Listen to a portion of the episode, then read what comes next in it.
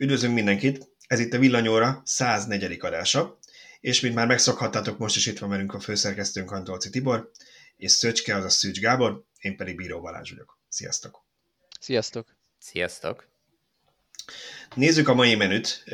Én szerintem megint sikerült annyi mindent belepakolnom, hogy vagy nem érünk a végére, vagy nagyon pörgős adás lesz, és mindenen csak átrohanunk, meglátjuk. A végére hogy... kell érnünk, mert a múltkor valaki követelte a Tesla blokkot, és az mindig a végén szokott lenni. Úgyhogy múltkor, szánd, múltkor nem lemaradt, egyszerűen úgy jött össze, hogy nem volt. Ilyen is van, ebből is Épp lehet semmi látni. nem történt a Tesla. Annyi volt, azon a héten nem utalt nekem pénzt az Elon Musk, és úgy döntöttem, hogy akkor ennyi. Csak érezze ő is. Na nézzük. Toyotával kezdünk, mindenki kedvenc Toyotával, mert jól meglepték az egész világot, aztán majd megbeszéljük, hogy ki mennyire lepődött meg. A következő az egy BMW-s blokk lesz, mert hogy ilyen is van. Igazából az i3-as BMW, amit most bemutattak annak kapcsán, szedtünk össze egy-két cikket az oldalunkról, ami mostanában jelent meg a BMW-ről. Beszélgettünk Sandy Munro-nak a jóslatairól, azt elég sokan kommentálták, elég jó forgalmat generált, meg sok párbeszédet, úgyhogy szerintem ezt kicsit meg kivesézzük mi is. És aztán lesz egy ilyen elektromos áram, zöld áramblokkunk. Laci írt nekünk Paks körüli helyzetről, de aztán írt ő az otthoni energiatárolásról is, megírt arról, hogy Magyarországon van már olyan napelem, ami piaci alapon működik, úgyhogy ezt a hármat így egy csokorba szedtük. Fogom az urakat megint fogadni a taxiról, nem kell aggódni, nem tudom, mi történt a héten, de majd megtudjuk. Beszélgetünk kicsit az új DC Ultra töltőkről, vagy hipertöltőkről, ki hogy hívja őket, MOL és Tesla kapcsán, és nagyon szépen így átvezetve a Tesla blokkra, lesz Tesla blokk a végén, összeszedünk pár Teslás hírt, ha már beszéltünk a V3-as töltőről is. Na, meg szerintem Szöcske, valami volt, amit még a chatbe bedobtál, szerkesztőségi chatbe, hogy majd esetleg beszéljünk róla, úgyhogy ha úgy érzitek, hogy bármit kihagytam, akkor dobjátok be menet közben, és dumálunk arról is. Kezdjük a Toyotával. Ö, Tibor. Meglepődtél? Meglepődtél? Hát az igazság, hogy én igen. Tehát, hogyha ha így nézzük, akkor az nagyon-nagyon ritka, hogy egy autógyártó egyszer csak előáll ennyi autóval, és azok, azok az autók nem számítógépes grafikák, hanem effektíve fából, vagy gipszből, vagy akármiből kifaragott, vagy megformált autók. Tehát, hogy, hogy már ennyire előre haladott állapotban vannak, hogy már ki tudnak állítani, mint 12-15 modellt raktak össze, ugye azt hiszem? Igen, de hát ezt mind, ezen lepődtél meg, ezt minden kommentelünk mondta, hogy a Toyota akkora nagy ász, hogy ő egyszer csak előkapja itt a tutit. És itt lesz a 15 darab szilárd autója. Hát az, hogy milyen akkumulátorral menne, azt nem tudjuk. Valószínűleg szilárd volt az akkumulátor. Meg egyáltalán nem van akkumulátor, hogy igen, tehát a gipsz akkumulátor föltalálták, hogy szóval... litium gipsz.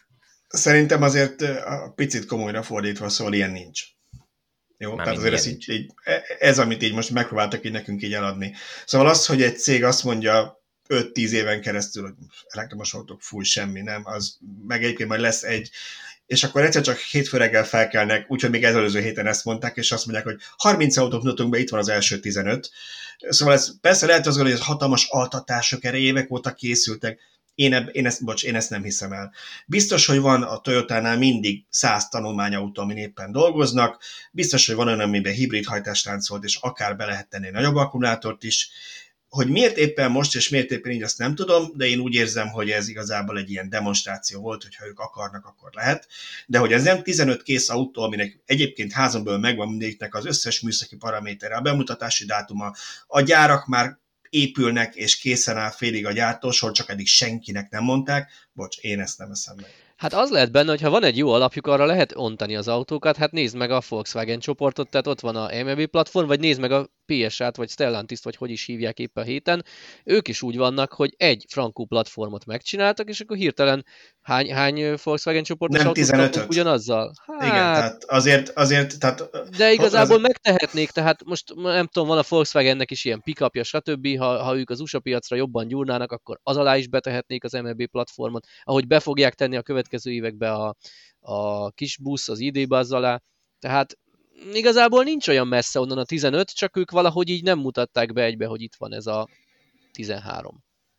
Igen, tehát tényleg van a Skoda, meg a, az Audi, meg a Volkswagen, meg a Seat, meg minden egyéb kínálatban olyan autó még, ami alá simán be lehetne rakni, és ez már csak tényleg akarás kérdése. Én nekem az a gyanom, hogy itt tulajdonképpen amit ők kiraktak, az hajtáslánctól függetlenül a következő néhány évnek a Toyota modelljei. Tehát, hogyha megnézitek, egy csomó autó egyébként nagyon hasonlít a most piacon lévő autókra, az eleje hátulja kicsit ki van cserélve, hogy igazából a hátulját nem is nagyon láttuk, de hogy az eleje ki van cserélve, hogy egységes legyen a, a, a dizájnja az összes most megjelenő autóval, és igazából ebből áll, tehát a, a, szerintem a pickupnál érződik a leginkább, hogy semmi újdonság nincs a pickupon, a, a klasszikus pickup forma, ráraktak egy olyan maszkot, amit szerintem lehet, hogy múlt héten szóltak nekik, hogy kéne egy ilyet, ilyet alkotni, és, és gyakorlatilag megcsinálták a, a, a design stúdióba, hogy legyen egy ilyen, ilyen mockupjuk is. Ja, mondjuk a pickup a többség nem is tud mit kezdeni egy céget kivéve. Az mindenhol egy ilyen kockákból összerakott, vagy téglatestekből. Ja, jó, hát igen, jó, jó, jó, persze, de most mit tudom, azért, azért ilyen, ilyen, hogy mondjam, formai irányzatok vannak, amiket az ember lát, de szerintem ez, ez tök ugyanaz a pickup, amit most is meg lehet már kapni mm. a, a Toyota-nál, tehát vagy legalábbis jó, nem, nem ismerem annyira a pickup kínálatot, ezt be kell valljam, de hogy, hogy nem tűnik semmi, semmi extrának, vagy semmi újdonságnak rajta, de a, a, a többi autó is olyan, hogy, hogy szerintem ezek, ezek folyamatosan készülnek ezek a tervek a következő generációs autóknak, és most annyi történt, hogy, hogy ezeket mind felsorakoztatták egymás mellé, és azt mondták, hogy ezekben most már mi mind elektromos hajtásláncot fogunk rakni. Eddig lehet, hogy úgy tervezték, amikor elkezdték rajzolni az autót, hogy ez majd mit tudom, hibrid lesz, meg plug-in hibrid, meg akármi, és most azt mondják, hogy elektromos lesz. Ennyi, és gyakorlatilag van négy évük, mert azt hiszem 25-ig mondták, hogy, hogy ezek mind elkészülnek.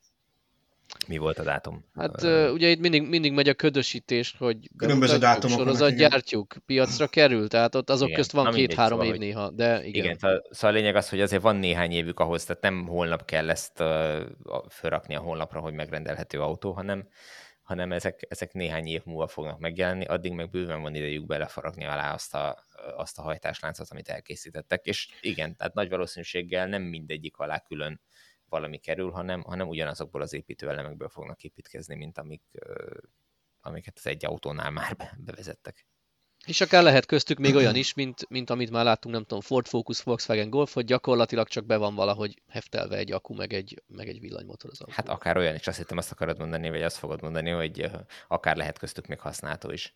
Ne, akár lehet köztük használható. Én egy kicsit azért voltam szomorú, mert ilyen klasszikus, tehát mint mondjuk a Corolla, ami az egyik legnépszerűbb típusuk, olyat nem láttam a kínálatban. Nem láttam különösebb, jó, volt vagy két-három sportosabb autó, de ilyen áramvonalas autót, mint mondjuk a Prius 4, ami baromi keveset fogyaszt benzinből is, ilyet nem láttam. Csak a mini SUV, a közepes SUV, a nagy SUV, meg a hatalmas SUV. Uh-huh.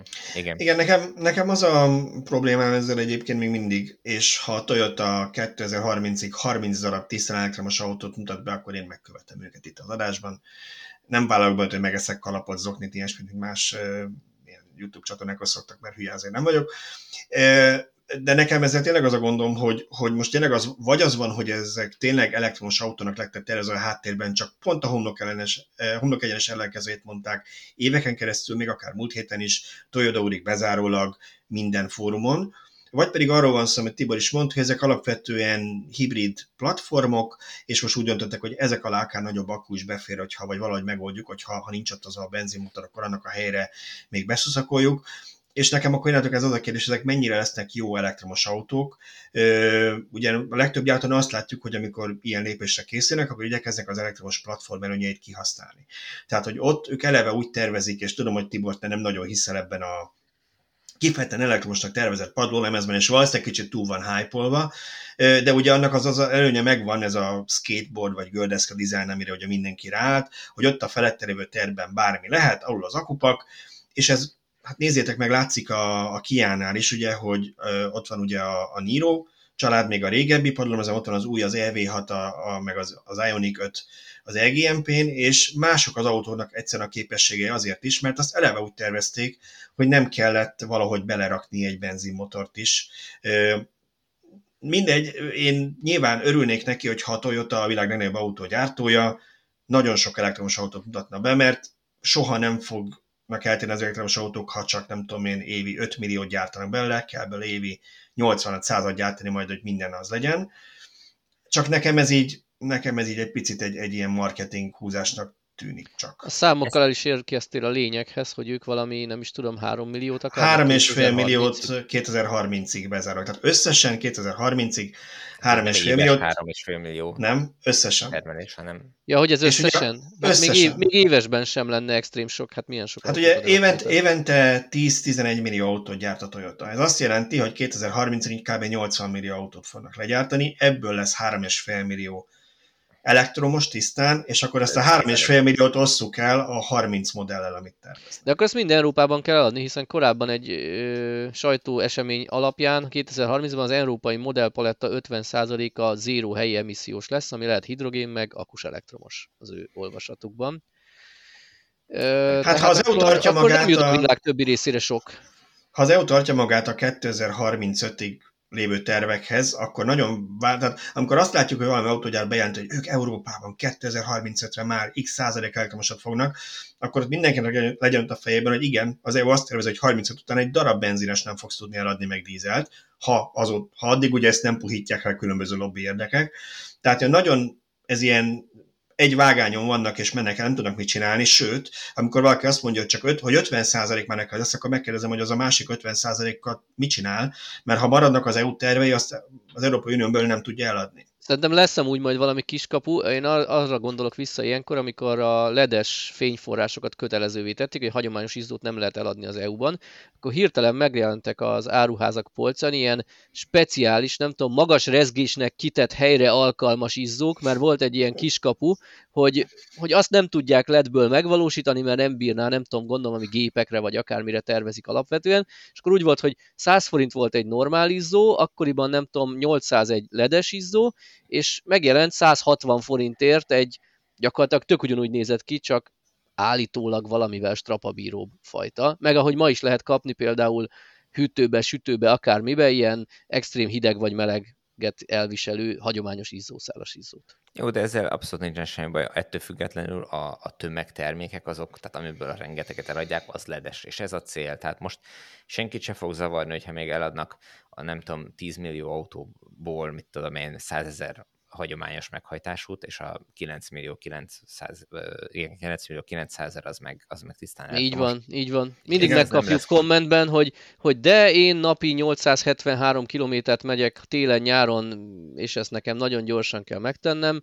Hát figyelj, hát haver, te, a... te vagy az autósok kettő ezreléke, ha te még mindig dízelt fogsz venni 33-ban is, akkor azt mondom, hogy ez a kettő ezrelék belefér. Igen, mert megnézzük, hogy akkor mennyibe fog kerülni a dízel, amikor már hát sokkal az egy mellékszál, de... Én, azt, én oda kanyarodnék vissza, amit Szöcske mondott, hogy ő neki mi volt itt a csalódás, hogy nem volt egy elektromos Corolla. Én is azt mondom, hogy én azt szeretném látni, hogy a Toyota azt mondja, hogy a következő Corolla elektromos lesz. Csak. Mert az egy más más mértékű hozzáállás, meg, meg elköteleződés, annál én jobban elhinném ezt a hatalmas szándékot, de ne legyen igazam. Ugye mindig megkapjuk, hogy mi utáljuk a hagyományos gyártókat. Egyáltalán nem így van, minden, minden adásban elmondjuk, hogy azt szeretnénk, hogy minden gyártó minél bájjon át elektromosra, hogy ne ezt azt mögít lélegezzük be a városokban. Úgyhogy minek talán Toyota gyártja a legtöbb autót a világon, tök jó lenne, ha Toyota minden autó elektromos lenne. Így van. Egyébként ez a japánokra alapvetően jellemző, itt a, én a fotóiparban láttam ugyanezt, hogy, hogy amelyik gyártó nincs fölkészülve, vagy, vagy illetve amelyiknek nagyon megy a piac, tehát vezető gyártó, ő azt a vezető pozíciót, vagy azt a területet, amiben ő vezető pozíciót ért el, azt ő nagyon nehezen adja föl, és nyilván ő addig az új technológiára nem fog rábólintani, hogy hú, tényleg ez lesz a jövő, és én is beállok a sorba, amíg ki tudja aknázni az előzőben a vezető pozícióját. Csak itt el kell választani a kommunikációt és a fejlesztést. Hát igen, és ez valószínű meg is történik a háttérben valamilyen szinten a fejlesztés, de azért azt is észre kell venni, hogy évek telnek el addig, amíg ők azt kommunikálják, hogy csak a régi, csak a régi, és közben meg a vásárló közönség az meg megy előre, és a, fo- a fotóiparban ez történt. Így van, a fotóiparban ez történt, hogy volt két vezető márka, magasan, torony magasan vezettek a Canon meg a Nikon, és utána jött az új technológia, a Sony beleállt ezerre, mert a Sony nem tudott labdára rúgni a tükörreflexes technológiánál, jött a, a tükör nélküli cserélhető objektíves rendszer, beleállt ezerre, minden gépen jele, gyakorlatilag kivezette az összes tükörreflexes gépét, és ma már ott tartunk, hogy bizonyos szegmensekben, nyilván nem mindenütt, de bizonyos szegmensekben a Sony piacvezető. És majd vannak olyan országok, ahol meg mindenben. Tehát, hogy, hogy egyszerűen ebből fakad, hogy ők elkezdték kommunikálni, hogy igen, mi vagyunk a legjobbak ebben a, jó, nyilván nem ezt mondják, de hogy, hogy nekünk itt van ez a rengeteg gépünk az új technológiával, a többiek meg ilyen lemaradónak tűntek egy idő után. Hát, és hogy nem vigyük nagyon el az autózástól, de a, ugye ezzel párhuzamosan azért a technológiában csomóját látunk, amikor nagy gyártók alatt elmegy a vonat, és utána látjuk mi az ő termékeiket az új eszközökben, vagy látjuk a logójukat új eszközökön, de ők is már valahonnan vásárolják az alapokat, mert nincs nekik megfelelő. Tehát például, ha már Sony-t említetted, a Sony gyártja nem az összes, de nagyon sok mobiltelefonhoz a fényképezőnek a, a képérzékelőjét. Minden, csomóan tőlük veszik, jó, a Samsungtól is, de a Sony-tól is, tehát a Sony ebben is nagyon nagy, pedig a mobiltelefon üzletáguk az igazából egy ilyen marginális dolog ilyen presztízsből tartják, és nagyon pici szereplők, de közben a, szerintem most, hogyha ha megnéznék, hogy kinek milyen telefon a zsebébe, jó esélye egy Sony képérzékelő lenne benne, de ugyanígy, a, a, ha megnézzük az LCD vagy a, például az OLED tévéket, régen ugye nagy tévégyártó volt a Philips, meg nagy tévégyártó volt a Sony, aztán most mindenki az LG-től meg a Samsung-tól veszi az alappaneleket, és rárakják a logót meg az elektronikát. Hát kérdés igen, egyébként, hogy ez baj mert most a cég szempontjából mindegy, hogy ő miből él. Tehát lehet, hogy a végfelhasználó nem látja őt az ő nevét állandóan, de ha ő közben baromi jól keres, tehát mit tudom én, ha a Toyota bármilyen alkatrészt fog gyártani, ami minden második autóban ott lesz, és ebből ők hülyére keresik magukat, akkor szerintem pont el lehet engedni, hogy amúgy meg az autóeladásokban a, a végterméknél ők kevesebbet. Hát egy olyan, olyan gyártónál, mint a Toyota, azért ez nem teljesen biztos, hogy ez, ez így van. Tehát nem, nem biztos, hogy egy világvezető autógyártójánál a, a tulajdonosok, vagy akár a menedzsment megelégszik azzal, hogy ők csak ilyen beszállítók legyenek. Szóval, hogy átkössem a következő témánkra, találtam egy fantasztikus átkötést, hogy kicsit még így a Toyota-nál maradva, hogy szerintem ami miatt mi a Toyotára egy picit haragszunk, az az, hogy a Toyotának volt egy nagy helyzeti előnye a prius És azt vártuk volna, hogy ők ezt meglovagolva, gyakorlatilag akkumulátor technológiát váltva, meg a benzinmotort kirakva, ezt át tudják folytani egy elég nagy elektromos autós előnyé. Ehhez képest nem ez történt, pedig a Prius az egy nagyon előrelátó modell volt, és nagyon sikeres is volt a maga nevében.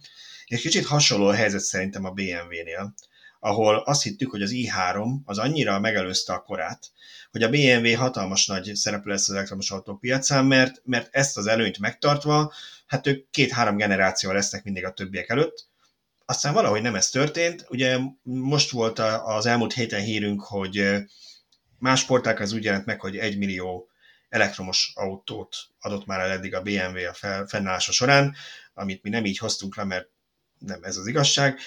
Egy millió elektromos sított autót, hogy gyönyörű magyar szót gyártsunk, ebből 300 ezer volt teljesen elektromos, gyanítom, hogy ennek a 90 százalék a BMW i3, úgyhogy az i3-as az ilyen szempontból mivel nagyon más, volt. eddig nem volt nagyon más. Hát igen, igen, igen, tehát a, a, a több, Viszont most nagyon, be, nagyon belendültek. Nagyon belendültek, igen, tehát az, a, ennek, ez ugye azért jött ki ez a hír, mert egyébként most az 1 millió modik ilyen villanymotorral is felszerelt autójuk, vagy ha úgy tetszik a 300 ezerig teljesen elektromos, az egy BMW iX volt, és ennek kapcsán volt most két új modellről is hírunk az, elmú, az elmúlt hetekben, elmúlt napokban, az i4-ről, aminek megkezdődött végre a, a forgalmazása, az átadások, ugye a, tudjuk, hogy kicsit későbbre tervezték, de sikerült előbb, és azért nagyon szép autó is, meg jók a paraméterei, hogy mennyire hatékony, megint arról van szó, hogy kicsit nagyobb akkumulátorral tudják elérni azt, mint mások kisebbel, de amíg az a vásárlót nem zavarja, mert ugyanannyi pénzért kapja, addig ez őt nem érdekli, max a BMW-nek kisebb rajta a haszna. És ami az igazán elduranás... Egyáltalán nem biztos. Nem? Ők a, ők a méretgazdaságosságból ezt lehet, hogy kiizadják. Jó, ha úgy, hogy ha, ha, ha a gazdaság a kisebb akkuból ki tudnák hozni, akkor nyilván ők saját magukhoz képest Na, többet igen, tehát, tehát, de a többi gyártóhoz képest nem biztos, hogy rosszul állnak. Erről megosztanak így a vélemények, de pontos adatot nyilván mi sem tudom. Nem tudjuk Én is csak ezt azt, ezt azt hallottam. Volt, ahol azt hallottam, hogy most már legalább ezen keresünk is valamit az iX-re gondolva. Na de, ha már BMW és ha már az i3 van, új i3-as BMW, amin hát megint csak az elnevezéseken, meg ezen a modellpaletten egy picit elmosolyogtunk itt Szöcske, meg miatt csatlakozta hozzánk Tibor ma reggel, mert szóval, hogy tök szóval, jó, hogy, hogy lesz... Miért szóval, kellett így hívni? Tök jó, hogy a hármas BMW-ből is lesz elektromos végre, de hogy ez nagyon nem az az i3, amit eddig megszoktunk, és kicsit olyan furán néz ki. így. Miért, miért nem lehet egy 330i, E, Electric, akármi, tehát miért kell az i3 nevet, vagy tulajdonképpen még ha mostani nevezéktamban az i3 okés is ennek a szedánnak, akkor miért kellett a eddigi i3-at i3-nak hívni, annak miért nem lehetett valami egyedibb nevet adni, hiszen annyira köszönő viszonyban sincs a két modell egymással, hogy jó, persze, Sem meg fogjuk szokni, sem- 5-10 igen. év múlva ez nem fog számítani, hogy, hogy ez az i3 nem az az i3, de most szerintem nagyon zavaró. Hát a következő néhány évben lesz zavaró, majd a következő tíz évben, amikor Igen. egyszerre lesznek a használt piacon ö, ezek az autók, és akkor hirdetsz egy i3-at, és akkor de ez melyik i3 is, amit, amire te gondolsz, hogy, hogy Igen. a, a lépcsős hátú, vagy az a kis... Ö, na, De hogy ez- közelítsük ez meg- valóban probléma. Közelítsük meg a, a jobb nézőpontból. Szóval sokáig ugye arról volt szó, hogy mi a fenéért nem képes a BMW végre a legnépszerűbb, legsikeresebb modell alá elektromos hajtásláncot tenni. Ott a hármas BMW az egy ikon, olyan kategória gyártó, gyakorlatilag mint ahogy Golf kategóriának hívjuk azt a szegmest a Volkswagen Golf miatt. Igazából a hármas BMW-t lehet mindenhez mérni a prémium szedán méret kategóriájában. És most végre megcsinálták, tehát most azt félretéve, hogy most i3-asnak nevezték el, igazából ez egy 3-as BMW, ami teljesen elektromos. Ezt akartuk, nem? Igen, és én amúgy örülök neki, bár még ugye amit láttunk, az nem hivatalos bemutató volt, és nem is az európai modell, hanem ez valami ilyen kiszivárgott dolog, valami ilyesmi volt, hogy a minisztériumnak a szabadalmazáshoz, vagy a névlevédéséhez Kínában. beadtak dokumentációt Kínában, és onnan kikerültek ezek a fotók, valami ilyesmi volt a sztori. Tehát a kínai BMW i3-ról közöltünk mi is, mint minden sajtótermék fotókat, ami egy kicsit hosszabb, mert ott az i3-at sofőrös autónak használják, ezért nagyobb a tengelytávja, hogy hátul, hátul kényelmesebb legyen, illetve egy kicsit a kínai ízlésnek van módosítva az ilyen könnyen módosítható, amit elsőlök, hárító, hűtőrács, stb. Tehát az, az egy, talán egy Majd meg- kicsit kev... Majd meglepődsz, amikor ugyanazzal jön Európában. Igen, én reménykedek, hogy Európában kevésbé lesz kicsit csicsás, és Hagy védjen meg a BMW-t, hagy védjen meg a BMW-t. Sose Azon- gondoltam volna, hogy Balázs lesz az, aki megvédi a BMW-t. Azon, azon túl, hogy azért láttunk más márkánál is neon ledekes, ledekkel villogó hűtőrácsot, amit hála Istennek aztán Európában nem kezdtek el forgalmazni, de nekem például azért tetszik ez a 3-as BMW, i3-as BMW, mert ez egy normális autó. Tehát ezen, ha nem veszed észre, hogy nincsen kipufogó, akkor meg sem mondod, hogy ez egy elektromos 3-as BMW, és nem egy hagyományos 3-as BMW, és a hűtőrács sem akkora, hogy én nem tudom, kitakarja a sofőr szemét, hanem, hanem normálisan néz ki. Igen, nem valami, én nem tudom mennyire modern, újfajta dizájn, de szerintem ilyen autókra nagyon nagy szükség van, és én a BMW-től ezt várnám egyébként. Tehát akkor Abszolút. azt mondod, hogy a BMW úgy akar megfelelni az EU-s CO2 elvárásoknak, hogy amikor va- valaki rendel egy hármas BMW-t, akkor így random bedobnak neki, néha ilyet adnak, hát ha nem veszi észre, és akkor így elmen a megfelelő mennyiségű elektromos autó, vagy hogy? Figyelj, én, Laci szokott mostanában a német elektromos autóeladásokról úgy külön írogatni, én ugye inkább általában egy negyedében Mert szoktam megnézni. bocsánat, ha igény nincs rá, azt tudjuk. Azt elmondták. Ezért, e, igen, ez, de jó, hogy nem én vagyok most a leg... régen még a. BMW is elmondta, így van egyébként, nem lehet ellen. Igen, tesztautót se kapunk többet, Tibor nem volt, nem volt, végül is én legalább egyszer ültem az, az iX40-esben. Szóval, nem, tehát tényleg ugye a BMW sokáig azt mondta, hogy Európa, ezt konkrétan többször elmondták, most ezt lehet minket megkövezni, hogy hát azért nem árulnak elektromos autókat leegyszerűsítve Európában, mert nincs rá igény. Ők ha akarnának, bármikor tudnának, csak nincs rá igény. Na most a gonosztalanok rá azt mondták, hogy van, van pár százezer Model 3, ami ezzel vitatkozna itt Európában, de most hála Istennek ugye ezt megcsinálják, és, és ha megnézitek, ide, innen kanyarodtam el, bocsánat, hogy német eladások, a Tesla-nak most már Németország a legnagyobb piaca az Európa, Európán belül, ami sokáig nem így volt, tehát itt voltak a britek, meg voltak a norvégok, de most már Németország az első helyen, és ha megnézitek, Lacinak így szokott pár havonta írni a német eladásokról, nagyon durván futnak fel az elektromos autók Németországban, végre, hála Istennek, úgyhogy szerintem jól van időzítve ez az i3-as BMW, mert most már nem lepődnék meg, hogy ha, ha nem is azonnal, de egy-két év alatt akár lenyomná a hagyományos társait, a BMW palettáját. Még a Teslát is. Hát igazából Akár. egyébként ott vagyunk, tehát azt mondták egy éve, vagy másfél éve, vagy nincs igény elektromos autóra, és előrántjuk, ha kell. És most mutatják a Tesla eladások, hogy igen, van rá igény, és elő is gyár, rántják tulajdonképpen, majd meglátjuk a volument, hogy mekkora darabszámban képesek gyártani. Bár ugye pont friss hír, hogy a, a Ford is duplázza a korábbi ígéreteket, a Mustangnak is megnő a gyártás, gyártott darabszáma, az F-150-nek is. Még nem tudom, hogy honnan szereznek bele akut, ami izgalmas egyébként, hogy azt mondták, hogy nem, nem, nem lesz, mert nem menj ezen tovább, a mert égésűből. Nem menj ezen tovább, mert, mert ezért mosolyodom kicsit, amikor ezt így pozitív példának hoztad fel. Igen, a Ford is duplázza a Mach-nak, meg az F-150-nek, vagy növeli az eladási, vagy a gyártási darabszámát, úgyhogy kanibalizálja egyéb modelljét, amiket nem mutatnak be, elhalasztják. Tehát a Ford Amerikában két modellnek is elhalasztotta, azt hiszem, talán az Explorernek, meg a Lincolnnak az elektromos premierjét azért, hogy több Makit és F-150-et tudjanak gyártani. Na, tehát akkor megvan a válasz a kérdésre, Megvan az akkumulátorforrás. Honnan, honnan lesz benne akkumulátor? Akkor amit lekötöttek a Lincolnban, azt beteszik az F-150-be. Nagyjából igen. Ja, de most visszatérve kicsit a, a BMW-re, itt azért azt tegyük hozzá, hogy ahhoz, hogy most elő tudja rántani az i4-et a BMW, ahhoz nem tudom hány évvel ezelőtt neki el, el kellett ezen kezdeni dolgozni, és be kellett ütemezni, hogy most elő fogják rántani, tehát ők ezt uh, nagyon jól beidőzítették mostanra, és úgy néz ki egyébként, hogy szerencséjük van, és jól, jól sikerült az időzítés, de egyébként, amit én többször elmondtam már, és, és tartom továbbra is, hogy szerintem a BMW piszok jól csinálta, rengeteg plug-in hibrid autót adott el a márka hűvásárlóinak az elmúlt, nem tudom, 5-10 évben. Hát és azzal kibekelte ezt a pár évet, amíg elveszíthette volna a vásárlókat. Igen, és rászoktatta az elektromos hajtásra azokat az embereket, mert azoknak az autóknak az elektromos hajtása tök jó, és azok az emberek szeretik ezeket az elektromos hajtásokat. Ők most már elektromos autót fognak keresni, tehát most letelt az a 3-4-5 év, ameddig ők ki akarták húzni ezzel az autóval a, a közlekedésüket, és most már elektromos autót uh, szeretnének venni, és post, pont mostanra érkezik meg a, az iX, meg mostanra érkezik meg a, az i4, meg majd az i3, tehát hogy ezek szerintem jól időzített váltások. Igen, hát itt az lesz a kulcskérdés, amit Szöcskő is emlegetett, hogy mennyi akkumulátoruk lesz ehhez.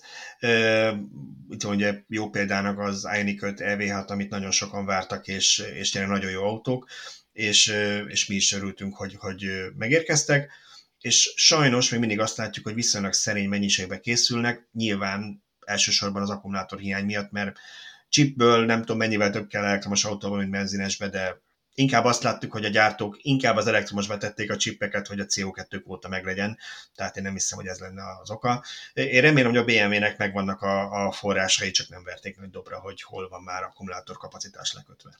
Nem biztos, hogy mindent marketing üzembe kiadtak. Alap, alapvetően ugye nekik a plugin hibridekhez is megvoltak a, az akkumulátoraik, tehát és arról sem nagyon beszéltünk, hát nyilván rengeteg akkumulátor készül nekik a, a Samsung gyárába, Hát csak nem mindegy, hogy 15 kWh vagy 100 kWh kell egy autóba.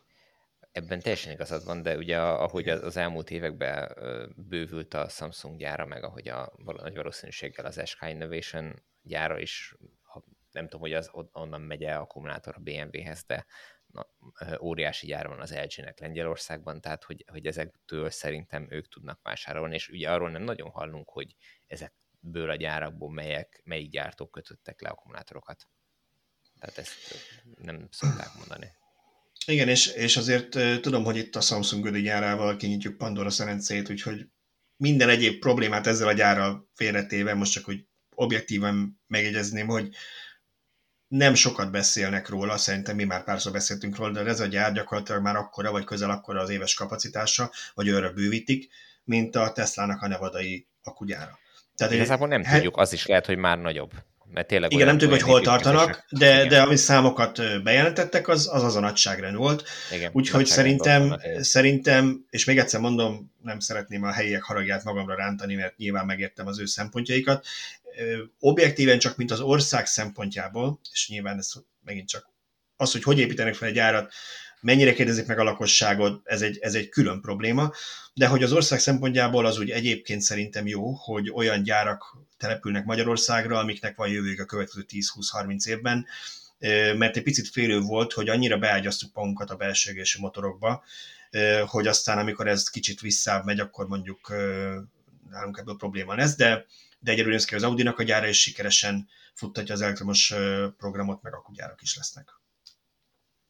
Ha már... Hát, mert rengeteg, igen. bocsánat, még csak annyi, hogy rengeteg uh, egyéb kiegészítő, tehát a részfólia gyártástól a szeparátor gyártásig, a, nem tudom, a, a tokozás gyártás, ezekről mind írtunk, meg hallottunk az elmúlt hónapokban, években, hogy, hogy ezek mind készülnek és jönnek. Hogy Igen, hát az, az, az, az alapban az nagyon fontos, hogy ugye egy akármilyen autógyárnál ne csak az autógyára gondoljatok, hanem, hanem arra a beszállítói láncra, és tier 2-es, 3-as szintű beszálltókra, akik, ahogy Tibor is mondja, mondjuk az akuhoz az alkatrészeket, vagy darabokat, vagy főelemeket gyártják, mert az nem mind gödön készül mondjuk ott helyben, biztos van, ami ott készül, de nem minden, és az is igyekszik általában közel települni, és mondjuk nem Kínából akarják behozni minden egyes akuhoz. Szóval, ha már így a hagyományos gyártókról beszéltünk, Toyota, BMW és az elektromos termék, meg itt szóba jött a GM, meg a Ford is. Volt egy cikkem Sandy Munro-nak a jóslatairól, ami megint csak elég sok kommentet generált, úgyhogy gondoltam, hogy beszélgessünk mi is egy kicsit róla. Ez kb. egy hete, pont egy hete jelent meg, szerintem ezért a múlt heti adásban még nem beszéltünk róla, ha jól emlékszem. Ha igen, akkor lőjetek le. Megnéztem a hivatalos programunk, szerint nem beszéltünk róla. Szóval Sandy Munro, aki egy ilyen amerikai autógyártási guru lett mostanra, vagy most már körülbelül ezzel az image operál, azért nagyon nagy tapasztalata van, és egy beágyazottsága van az észak-amerikai autógyártásban, tehát úgy általában tudja, hogy miről beszél, meg, meg gyártással foglalkozott, tehát a gyártásnak a tervezésével, szerszámok gyártásával, gyártás optimalizálással, és ugye az ő cége abból él jelenleg, hogy, hogy megpróbál szétszedni legyártott darabokat, akár a gyártó megbízásából, akár versenytársa megbízásából, hogy megnézze, hogy hol lehetne azon még faragni, javítani. És hát ő most már itt azt mondja, már hetek óta, ez, vagy hetek óta, hónapok óta inkább azt mondom, több, több olyan videója volt, elmondta, hogy most már úgy érzi, hogy aki nem áll át teljesen az elektromosra, az, az el fog tűnni. És, és kicsit, kicsit pessimista jövőképet festett Észak-Amerika autópiacáról a hagyományos autógyárak szempontjából. Nem tudom, hogy erről, erről ti mennyire, mennyire láttátok, emlékeztek el a szám, mondjak egy pár számot, vagy csak a nézők egy pár számot. De nekem számok nélkül is megvan a véleményem erről, de mond, mond a Na, számokat. Oké, okay, mond, akkor mondok csak pár számot. Ugye azt mondja, hogy ugye ő nagyjából azt nézi, hogy, hogy itt Kína a legnagyobb veszélyidézőlesen, mert úgy látja, hogy most már a kínai elektromos autók vannak olyan jók, mint minőségben, technológiában, biztonságban, dizájnban, hogy, hogy kelendőek legyenek a nyugati piacokon és ő két szenáriával számol, egyik az az, hogy Kínát beengedik az amerikai autópiacra, a másik meg az, hogy valamilyen oktán fogva a szankciók vagy egyéb tiltások miatt nem engedik be. És azt mondja, hogy ha beengedik, akkor ugyanazt fogjuk újra lejátszani, amit amikor a japán gyártók bementek Amerikába, és gyakorlatilag letarolták a piacot, és a GM, aminek 50%-os piaci részesedése volt, már visszament ezt 13%-ra, és azt mondja, ugyanez lesz, a kínai automárkákra 26%-ot jósol piaci részesedésben 2030-ra, utána jön a Tesla 21%-kal, és aztán mindössze 8% a Ford, 8 Toyota, 5 GM, aztán a többiek. Ő ezt, javasol, ezt jósolja, hogy ha a kínai gyártók belépnek. Most csinált egy olyan fordulókönyvet is, hogyha nem engedik be a kínai gyártókat, ott nagyjából annyi a változás, hogy igazából a Tesla eszi meg ezt a tortát helyettük, és 35% Tesla, 10% Fordot, 10% Toyotát jósol. Kis csillagot az ilyenkor hozzátennék, hogy természetesen ez nem azt jelenti, hogy a Tesla 50-60 ezer dolláros autókban fog ennyit eladni, ő azzal számol, hogy olcsóbb modelljeik is lesznek. Hát nyilván, hogy fel tud épülni a Tesla, akkor az, az nem, lesz, nem lesz probléma neki. Számra azért meglepő ez egy kicsit, hogy, hogy ő ezen most lepődik meg 2021 végén, 2022 elején. Tehát, hogy azért öt éve látjuk, hogy ez lesz. Öt éve mondjuk azt mi is itt, hogy, hogy nem a hogy mondjam, nem a Teslától kell igazából félni az autópiacon az autógyártóknak, hanem a kínai automárkáktól. Nekik ez egy olyan belépési pont, amilyen nincs másik, nem volt eddig másik, és nem is lesz valószínűleg másik az autógyártásban. Tehát évtizedek óta küzdenek, hogy, hogy megvessék a lábukat, a saját piacokon teljesen jól el vannak, elműködgetnek, de, de, de Európában meg Amerikában nem igazán tudtak eljutni, nyilván ennek sok oka megvan, de most ez egy, egy paradigmaváltás, teljesen új autókat kell gyártani, új technológiát kell gyártani, és mivel senki nem akarta felvállalni azt, hogy, hogy nagy tömegben akkumulátorokat gyártson, a kínaiak azt mondták, hogy mi vállaljuk, meg, meg megcsinálják hozzá a technikát, meg, meg értenek mindent az akkumulátorokkal kapcsolatban,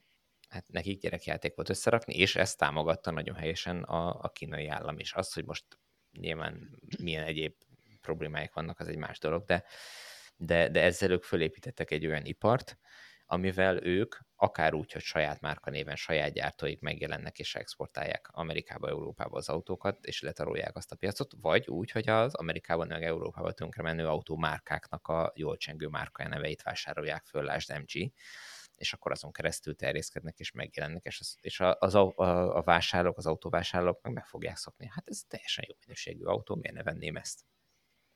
Vagy és lesz egy, lesz egy űr a piacon, amiről ugye korábban Paplaci is írt nálunk egy cikket, de ugyanígy a Munro egyik diájában is megjelent ez az űr, hogy a következő néhány évben már nem fognak akarni az emberek hagyományos autót venni, a megszokott gyártók pedig még nem fognak tudni elég elektromos gyártani, és akkor ott kitolódnak a vásárlások, vagy veszünk kínait. Hát Nekem ez volt ez a... Egy Bocsánat, csak hogy nekem ez volt a leg, legmeglepőbb, és a mondasz Tibor, hogy ezt miért most mondja. Szerintem ezt nem most kezdte el mondani, most csinált elő videót, és csinált hozzá grafikonokat, azért ő már ilyes, nyilván én is csak egy-két éve ismerem a nő, ő nevét, megkövetem a, a, a videóit, de azért mondott ő már hasonlókat, ami nekem a legmeglepőbb volt, és amire én megmondom őszintén nem gondoltam, pedig teljesen logikus, amit mond. Ugye pontosan ez, amit te is mondasz, amit Laci is szokott emlegetni, meg már szem több, többen megírtuk, ez a halál völgye, ahogy így nagyon vidáman elnevezték, ugye amikor arról van szó, hogy még nem lesz annyi elektromos autó, mennyi kellene a piacon, hagyományosat meg már nem akarnak venni az emberek, és ugye azt mondtuk, hogy hát majd akkor itt ebből milyen problémák lesznek, mert majd bedőlnek a, nem csak a gyártók, hanem esetleg a beszállítók, ez egy dominó elindul, és az Európában komoly gondokat jelent majd, arra én nem gondoltam, és teljesen logikus, hogy Kína ott nagyon szívesen beszáll, és ő kielégíti ezt az igényt. Nem az lesz, hogy majd nem tudom én, hirtelen lesz egy évek alatt felgyújt 100 milliós hiány a piacon, amit ki kell elégíteni, hanem majd kínai villanyautókat fognak az emberek vásárolni. Itt, itt azért ennek többféle olvasata lehetséges, vagy többféle szenárió is lehetséges, mert van, vagy lehet olyan verzió is szerintem, amikor az a völgy az nem azért alakul ki, mert a mert nem tudnak elég autót gyártani, hanem azért, mert még az emberek kivárnak. Még nem biztosak az új technológiában, még, még szeretnék látni, hogy egy kicsit Ez jobban igaz. megy, vagy szeretnék látni, hogy a, a szomszéd hányszor akad el, és hányszor kell autómentővel hazahozni, és ott eltelik két-három év, és, és amiatt nem vesznek az autók, tehát nem, nincs szükség plusz autóra, amit a kínaiak le tudnak gyártani. Nem tudom, hogy mi lesz, tehát vagy ez, Szerintem vagy a kettő valamelyik... keveréke. Igazából elindultunk lefelé a szakadékba, nézd meg most a használt autópiaci árakat és a kínálatot. Tehát elindultunk oda lefelé, hogy már nagyon sokan szeretnének Igen. autót, és nincs új autó. Ez nem csak elektromosra igaz minden. Csak most ez, ez, ez súlyosbít felett a Covid miatti alkatrész hiányjal, meg minden hiányjal, tehát hogy ez, ez most egy kicsit er, ezzel nem számolt egyik forgatókönyvíró se, tehát aki korábban ezeket a völgyeket jósolta, azzal nem számolt, hogy lesz egy olyan, hogy az egész autógyártásba visszaesik minden, mert hogy nincs alkatrész. Igen, De igazából ez a tendenciát volt... nem változtatja meg, csak egy kicsit a dinamikáját én úgy gondolom. Tehát lehet, hogy hamarabb indult el a Covid miatt a csökkenés, vagy nagyobb lesz a csökkenés, de így is úgy is meg lett volna ugyanez a gödör.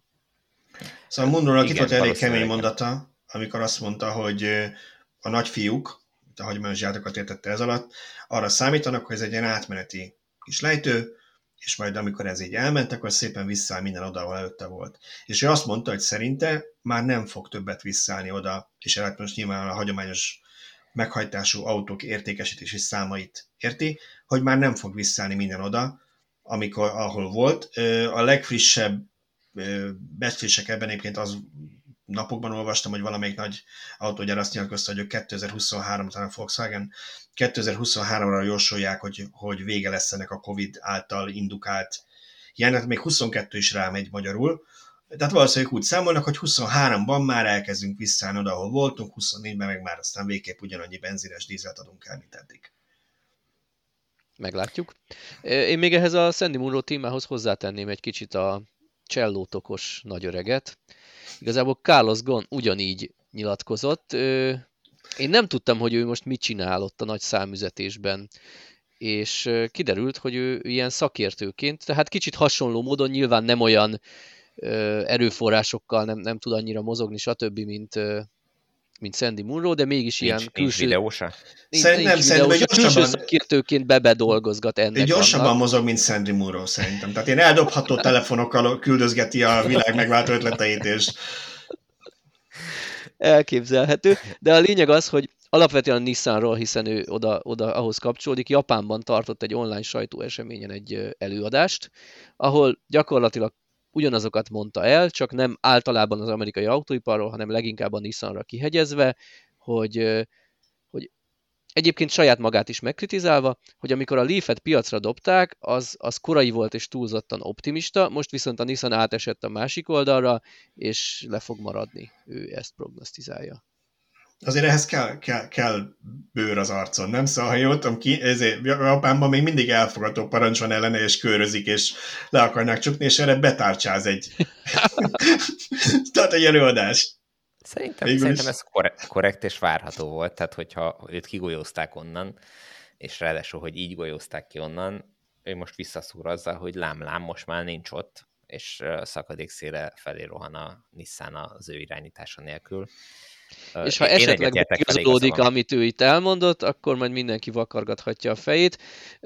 Hát nekem nagyon izgalmas téma egyébként ez a valószínűleg a kettő közt van az igazság, tehát biztos volt ott egy kis zseppénz, amit eltett, mert lehetőség ja, adódott, hogy, az, hogy megélt igen, vele. Hogy... Igen, igen, igen, most így az egész uh-huh. történetre visszautalva, de azért biztos az is benne van, hogy egyéb erők el akarták ők, őt onnan tüntetni, és akkor így találtak rá. Japán, Japánban által nem nagyon szeretik ezek a cégek, hogyha nem japán vezetőik vannak, ott, ott nincsenek ilyen PC kvóták, hogy hány külföldi és milyen színű embernek kell lenni a vezetőségben, hanem ott ilyen szempontból... Bárki lehet vezető, amíg az japán, mi? Amíg az japán, igen, úgyhogy ott elevő egy anomália volt, és igazából így a, a Renault befolyás miatt került szerintem oda. Hát valószínűleg, hogy mint elektromos autókért dolgozó vezető az elvesztését, azt, azt mindannyian sajnáljuk, de azt én, én se tenném a tűzbe a kezemet érte, hogy egyébként neki hogy hány, év, hány évig kellene benézni egy nagyobb épületbe, mert lehetséges, hogy azért abban ott van valami, nem mindegy. Na de ha már elektromos autók, és hogy mi lesz, a sok elektromos autó, örök téma lesz elég áram, Úgyhogy erre át is vezetném az áramtermeléses vagy zöld áramos blokkunkba, ami most inkább atomblokk aminek megint egy kis csillagos megjegyzése kezdeném az elét, mert akárhányszor elmegyünk, mégis minden YouTube videó alá megkapjuk kommentbe, hogy merti utáljátok, gyűlölitek az atomerőműveket. És minden alkalom elmondjuk, hogy Mi nem. mindenkit gyűlölünk. Mindenkit gyűlölünk. De nem. Tehát, hogy Tibor, szerintem erről te is többet beszéltél, Szöcskének talán nem ismerem teljesen az álláspontját, én magam részéről azt mondom, hogy a, lehetősége közül a, a legkisebb rossz talán, amellett, hogy persze én sem szeretnék atomhulladék temető mellett éteni. Azt mondanák, hogy nekem a szomszédom most csinálnak atomhulladék temetőt, valószínűleg én is az utcán lennék kaszával, kapával, de ugye egyébként, ha a normál körülmények vannak, és mondjuk nem földrengés veszélyes zónába teszik meg, mondjuk nem egy olyan folyóhoz, aminek már amúgy is nem elég erre a vízhozama, csak egy random példa, meg mondjuk megoldott valahogy a használt fűtőelmek a tárolása, akkor ez nem egy rossz történet. Én se állítanám le a mostani atomerőműveket, mint a németek tennék, max mondjuk nem vagyok benne biztos, hogy ma már újakat kellene építeni. De nézzük meg, hogy mi van akkor, hogyha kiesik az atomerőmű. Nem? Mert ugye régen azt hallgattuk, hogy azért van szükség atomerőművekre, meg újabbakra, mert ezek adnak egy alaptermést, ami teljesen igaz, tehát ezek általában teljesen egyenletesen egy szinten folyamatosan termelnek, ha esik, ha fúj, szó szerint, ha, ha nem fúj, akkor is, ugye, nem úgy, mint a szélerőmű, de ha nagyon rá ezekre építkezünk, és nincsen más, akkor előfordult az, ami most, hogy Magyarország eh, atomenergia termelésének a fele az Ripsrops eltűnt, kiesett. És ha jól tudom, ha jól olvastam Lacinak a cikket, akkor az történt, hogy volt egy tervezett leállás, eh, azt hiszem a kettes blokkban Pakson pont a fűtőelemek cseréje miatt, be volt ütemezve, csak közben, miközben ez éppen zajlott, eh, valami hiba folytán le kell állítani az egyes blokkot is, tehát gyakorlatilag Paksnak a fele kiesett illetve talán el is húzódott egy kicsit a tervezett karbantartás, tehát valójában két nem annyira tervezett, mert a tervezet is volt, a karbantartás hosszabb lett, mint tervezték. És igen, a fele kiesett. És itt azért izgalmas ez a kérdés, amit azt a szállat Laci is pedzegette, hogy azért nem telepíthetünk megújulókat, mert nagyon ki vagyunk szolgáltatva az időjárásnak, és mi lesz, ha rosszabb idő lesz, mint vártuk. Hát most mi lett, hogyha rosszabb termelést hozott Paks, növeltük az importot. Ez szerintem azért érdekes kérdés, mert Magyarországon van rengeteg gázerőmű, szénerőmű, ami nem volt felskálázva, és valószínűleg a import növelése helyett, vagy azzal párhuzamosan ott lehetett volna növelni a termelést, de anyagi okokból inkább importáltunk, feltetőleg olcsóbb volt az importáram a környező országokból, mint ezeket az erőműveket feltekerni. Igen, és ugye Magyarországon az olyan a közhangulat már, már évek óta, hogy nekünk aztán mindenből önállónak, meg önállátónak kell lennünk, és ettől én hülyét tudok kapni, az igazság. Nézzük meg az önellátó Kubát, megnézzük meg az önellátó Venezuelát, megnézzük meg az önellátó Észak-Koreát. Szeretnénk olyan országban lenni, ők nagyon szuperül ellátják magukat minden. Egyébként, hogy visszaota, ha, hogy visszautaljak, nézzük meg az önellátó Japánt. Ugye Japánban azért van olyan sok atomerőmű, mert, mert ugye ott is az a probléma, hogy nincsen igazán saját nyersanyagforrásuk, tehát ők is vagy Ausztráliából importálnak azt hiszem talán ők is kőszint, mint a kínaiak, nem vagyok teljesen biztos hülyeséget, még inkább nem mondanék. Úgy tudom, sok olajat is használnak. De olyat is, igen, de ugye nekik nincs saját, ezt akartam, nekik nincsen saját, nem tudom én, hatalmas olajmezőik, tehát ők azért álltak át ennyire az atomenergiára, ami zárójel egy olyan országban, ahol ugye a világ két valóságban bevetett atombombáját robbantották fel, tehát ott az egész országnak úgy az atom ellen úgy unblock kellett volna lenni ehhez képest, átálltak teljesen az atomenergiára, vagy majdnem teljesen. A másik, hogy elég gyakori a földrengés, szökőár, stb., Igen. tehát nem a legjobb a terület. És ugye látszott is, látszott is, hogy Fukushima kapcsán komoly probléma volt például, hogy le kellett állítani azt az atomerőművet, mert ott nagyon komoly terméskiesés volt.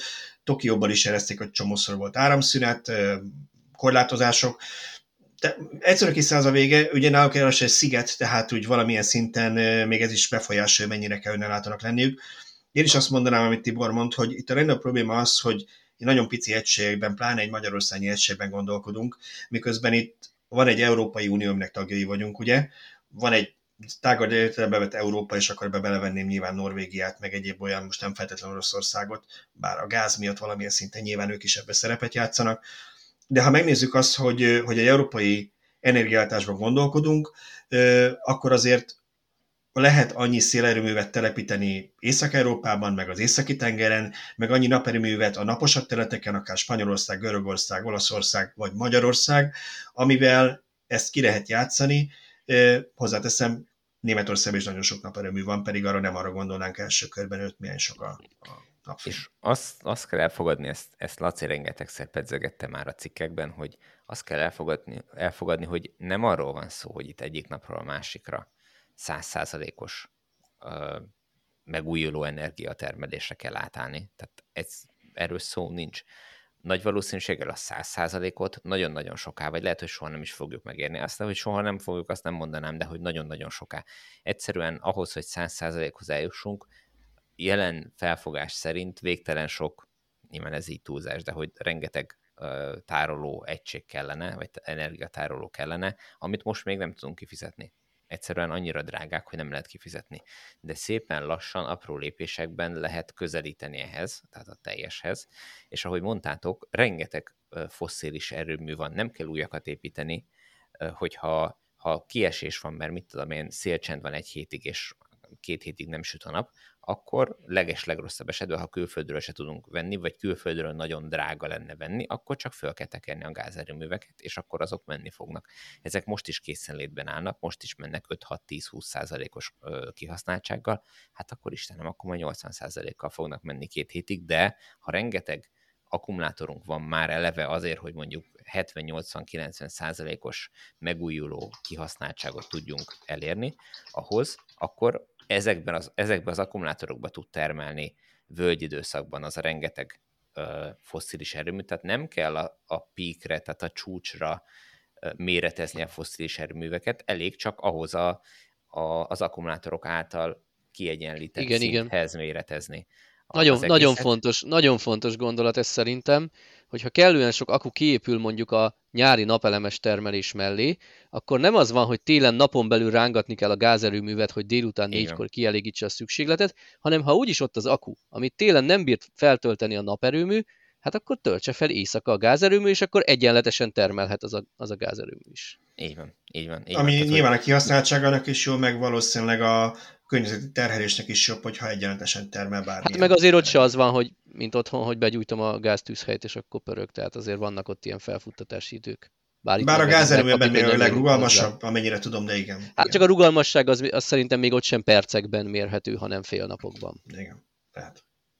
Igen, szóval a, a, a lényeg az, hogy ez, ez, egy, ez egy tök jó megoldható dolog, de nem szabad arra gondolni, hogy egyik napról a másikra, vagy akár csak mit tudom, kitűzni egy ilyen tíz éves határt, hogy, hogy tíz év múlva aztán száz százalék lesz. Nem, nem lesz száz százalék, mint ahogy tíz év múlva, hogyha megépülne mondjuk Paks 2, nevezzük nevén a gyereket, akkor se lenne százszázalékos atomenergia ellátása az országnak, nem tudja ellátni százszázalékosan, akkor is mondjuk, mit tudom én, a, a, felhasznált energia kétharmadát tudnánk megtermelni, ameddig paks egyetlen nem kell állítani, és akkor utána, most csak mondtam a számot, nem ismerem pontosan az összegeket, de akkor se tudnánk százszázalékosan, akkor is szükség lenne akár megújulókra, akár importra, mi egy nagy energiarendszernek a részei vagyunk, és ugye Japánt én azért nem tartom igazán jó példának, mert Japán egy relatíve kis ország, szigetország, tehát ott ők nincsenek olyan összekötetésben, és egy olyan, olyan geopolitikai helyzetben vannak, hogy ők ugye a, a kínai Kínával nem tudnak, annyi, igen. annyira nem, nem ápolnak jó kapcsolatokat,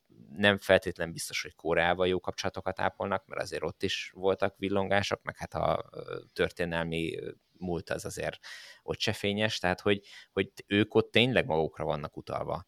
Mi, mi itt Európában azért nem vagyunk ennyire rákényszerítve az önellátásra. Egyszerűen Jó úton haladunk afelé, de Egyszer ez egy politikai, politikai maszlag, amit, amit etetnek velünk, hogy, hogy nekünk önállátóak kell lennünk. Nem kell, nekünk jóba kell lennünk a, a, a környező országokkal, a, a, a teljes Európával, és akkor utána nem kell azon görcsöljünk, hogy mi, mi lássuk el saját magunkat folyamatosan. És ha már egy picit, és nyilván nagyon-nagyon picit belevisszük a politikát, csak nagyon picit, és nem is magyar politikán senki ne rémül meg. Szóval szerintem Európának is az érdeke, nekünk is az érdekünk, hogy Európa ne függjön külső tényezőktől még az energiállátásban. Tehát nem ideális az, hogy Oroszországtól ennyire függünk, nem ideális az, hogy a kőolajtól ennyire függünk, amit mondjuk az arab térségben bármikor kigyulladó háborúk miatt felmehet az olajára, vagy az OPEC úgy dönt, hogy hát akkor ők most lejjebb csavarják a termések, kicsit feljebb sorolják az árakat. Ugye ez történt nem is olyan nagyon régen, ezért voltak nagyon magasak részben az olajárak. Egyszerűen kiszáz a vége, hogyha megújulókkal meg tudjuk termelni egy jó részét az energia szükségletnek, akkor csökkentjük a kitettségét az Európai Uniónak, meg vagy Magyarországnak is. Így van, így van. Na most, hogy megváltottuk a világot, egyel kevesebb, már csak az éhínség van, és akkor megoldottunk mindent. Beszéltünk energiatárolókról, és Laci erősít, meg belinkelem a cikket, hogy aki szeretné elolvasni, hogy hol áll most Európa az energiatárolók telepítésében, az elolvashassa, és van egy Magyarországon most már piaci alapon működő naperőmű, amiről szintén írt, az egy érdekes írás, azt is be fogom linkelni. De ha Igen, az éhénységet említetted, Laci szokott írni a műhúsról és társairól is, tehát akik ez érdekel, az éhénység Igen. megoldása, az is olvasson minket. Mondjad, és ennek is a megújuló energia lesz a, a kulcsa. De igen, tehát hogy sokan azt hiszik, a, most át akartál pörgetni ezen a, a támogatás nélkül termelő termelő naperőművön. Ugye nagyon sokan úgy, úgy gondolnak a megújulókra, hogy hú, hát ez csak azért működik, mert hogy állami támogatást kap folyamatosan. Egyrészt hogyha visszatekintünk, akkor a, a hagyományos erőművek is mind állami támogatásokba épülnek, kezdve Pakstól, de egészen az összes többi erőművig, tehát meg, meg az energiarendszer az folyamatos állami támogatást kap. De a, a most megépült erőmű az már sokadik a sorban itt Európában, amelyik úgy készül el, hogy a, a az áram, tehát a, magát a megépítést azt piaci alapon fedezik, és az áram értékesítésnél sem kap semmi extra támogatást, egyszerűen piaci áron, azon a, az áron, ahogy az adott piaci környezetben éppen el lehet adni az áramot, úgy értékesíti. És így is megéri a befektetőknek megcsinálni a naperőművet, ami, ami azt, feltét, vagy azt engedi feltételezni, hogy, hogy ez már egy működőképes technológia, amivel a pénzt is lehet keresni. Sőt, izgalmas helyzet van, mert ugye megugrottak az energiárak, aminek alapvetően nyilván nem annyira örülünk, de aki épp most épített egy piaci alapon energiát értékesítő naperőművet, ő nagyon tapsolhat, mert jelenleg legalábbis rövid távon jobban járhat, mint aki garantált átvételi áron adja el az energiát, amit megtermel, mert többet kereshet. Hogy ez Igen, meddig most... fog fennállni, az egy másik történet, de Igen. rövid távon nyerhet. Igen, most képzeld el, hogyha most ez így marad néhány évig, akkor, akkor megtermelheti annak az akkumulátornak a, a költségét előre, amiből uh-huh. majd a későbbiekben, valamikor esetleg csökken az ára, vagy, vagy nagyobb verseny lesz a piacon, akkor ő már azt tudja mondani, hogy hát én folyamatosan tudok szolgáltatni, mikor kéritek az energiát. Tehát, Pontosan, hogy... a megtérülés baromira felpöröghet most a magas ár miatt. Ők nyilván a megvalósításkor terveztek mondjuk nem tudom mennyivel, 8-10 éves megtérülési idővel. Ha most 3-4-5 évig magasak lesznek az árak, akkor ők három év múlva lehet, hogy azt mondják, hogy köszönjük, nullán vagyunk, a megtakarított pénzt vagy beforgatjuk akuba, vagy innentől nekünk nem annyira para, hogy milyen áron értékesítünk, mert már bármennyi is az, az plusz. Igen. Igen. De Ausztráliában ugye a nagy akufarma, ami azt hiszem három év alatt hozta vissza az árát a tíz éves tervhez képest hasonlókokból. De már akkor én sem tudom megállni, mert megint olyan témában nyúltál vele, Tibor, ami és ez csak egy komment szintjén, ezt ne aggódja, nem nyitok új, új frontot, hogy tudunk tovább menni, de ez megint egy annyira szokásos mantra, hogy a megújulók meg az elektromos autók csak azért folynak, csak azért kellnek, mert áll meg támogatják, és igazából ez nem egy életképes történet. Akkor most ezen a ponton szeretnék mindenkit emlékeztetni, vagy aki esetleg nem találkozott, az információnak új lesz, hogy van egy ilyen kommunista, zöld, hippikből álló, nem tudom, mit mondjak még róla, ilyen, ilyen tényleg ilyen, ilyen drogos, drogos szervezet, ahol, ahol így egészen csak a láttét szürcsölik és elmékednek a világról a bölcsészek. Ezt úgy hívják, hogy, hogy hívják ezt? IMF. IMF, igen. Ez a, ez a legnagyobb kapitalista bank, ami a világon létezik, ami kiszámolta, hogy évente 5,9 billió dollár támogatást kap a fosszilis üzemanyag úgy unblock a világon, tehát a különböző kormányok, az, hogy az amerikai hadsereg úgy ott felejti az anyahajóit az öbölben, hogy ne legyen gond. Tehát ha ezt összeadjuk, ők azt számolták, hogy évente 5,9 trilliót mondanak, ugye ez magyarul billió dollár, amit kapnak a hagyományos üzemanyagok. Az a, az a milliárdnak a hányszorosa? Hát szerintem a mi milliárdunknak az ezerszerese. Ugye, az sem. Szóval senki nem szeretné. Tehát egy millió senki nem szeretné. Millió. Az a, igen, igen, körülbelül igen. Elveszünk a nullákban, tök mindegy. Én azt mondanám, hogy senki nem szeretné azt a napot, amikor úgy egységesen nem csak a megújulóktól, hanem a fosszilisoktól is elveszik a támogatásokat, mert nagyon, nagyon csúnya világ lenne, nagyon csúnya árak lennének a benzinkutakon. Meg a... Az lenne inkább izgalmas, hogy ezt a támogatást megkapnák a megújulók is. Na jó, hát azért. Szifit azért ne írjál, ez egy másik figyelj, platform. Figyelj, mire, mire fogják költeni az országok ezt, országok ezt a rengeteg pénzt, hogyha kivezetjük a fosszilis Hát nem is igyekeznek kivezetni.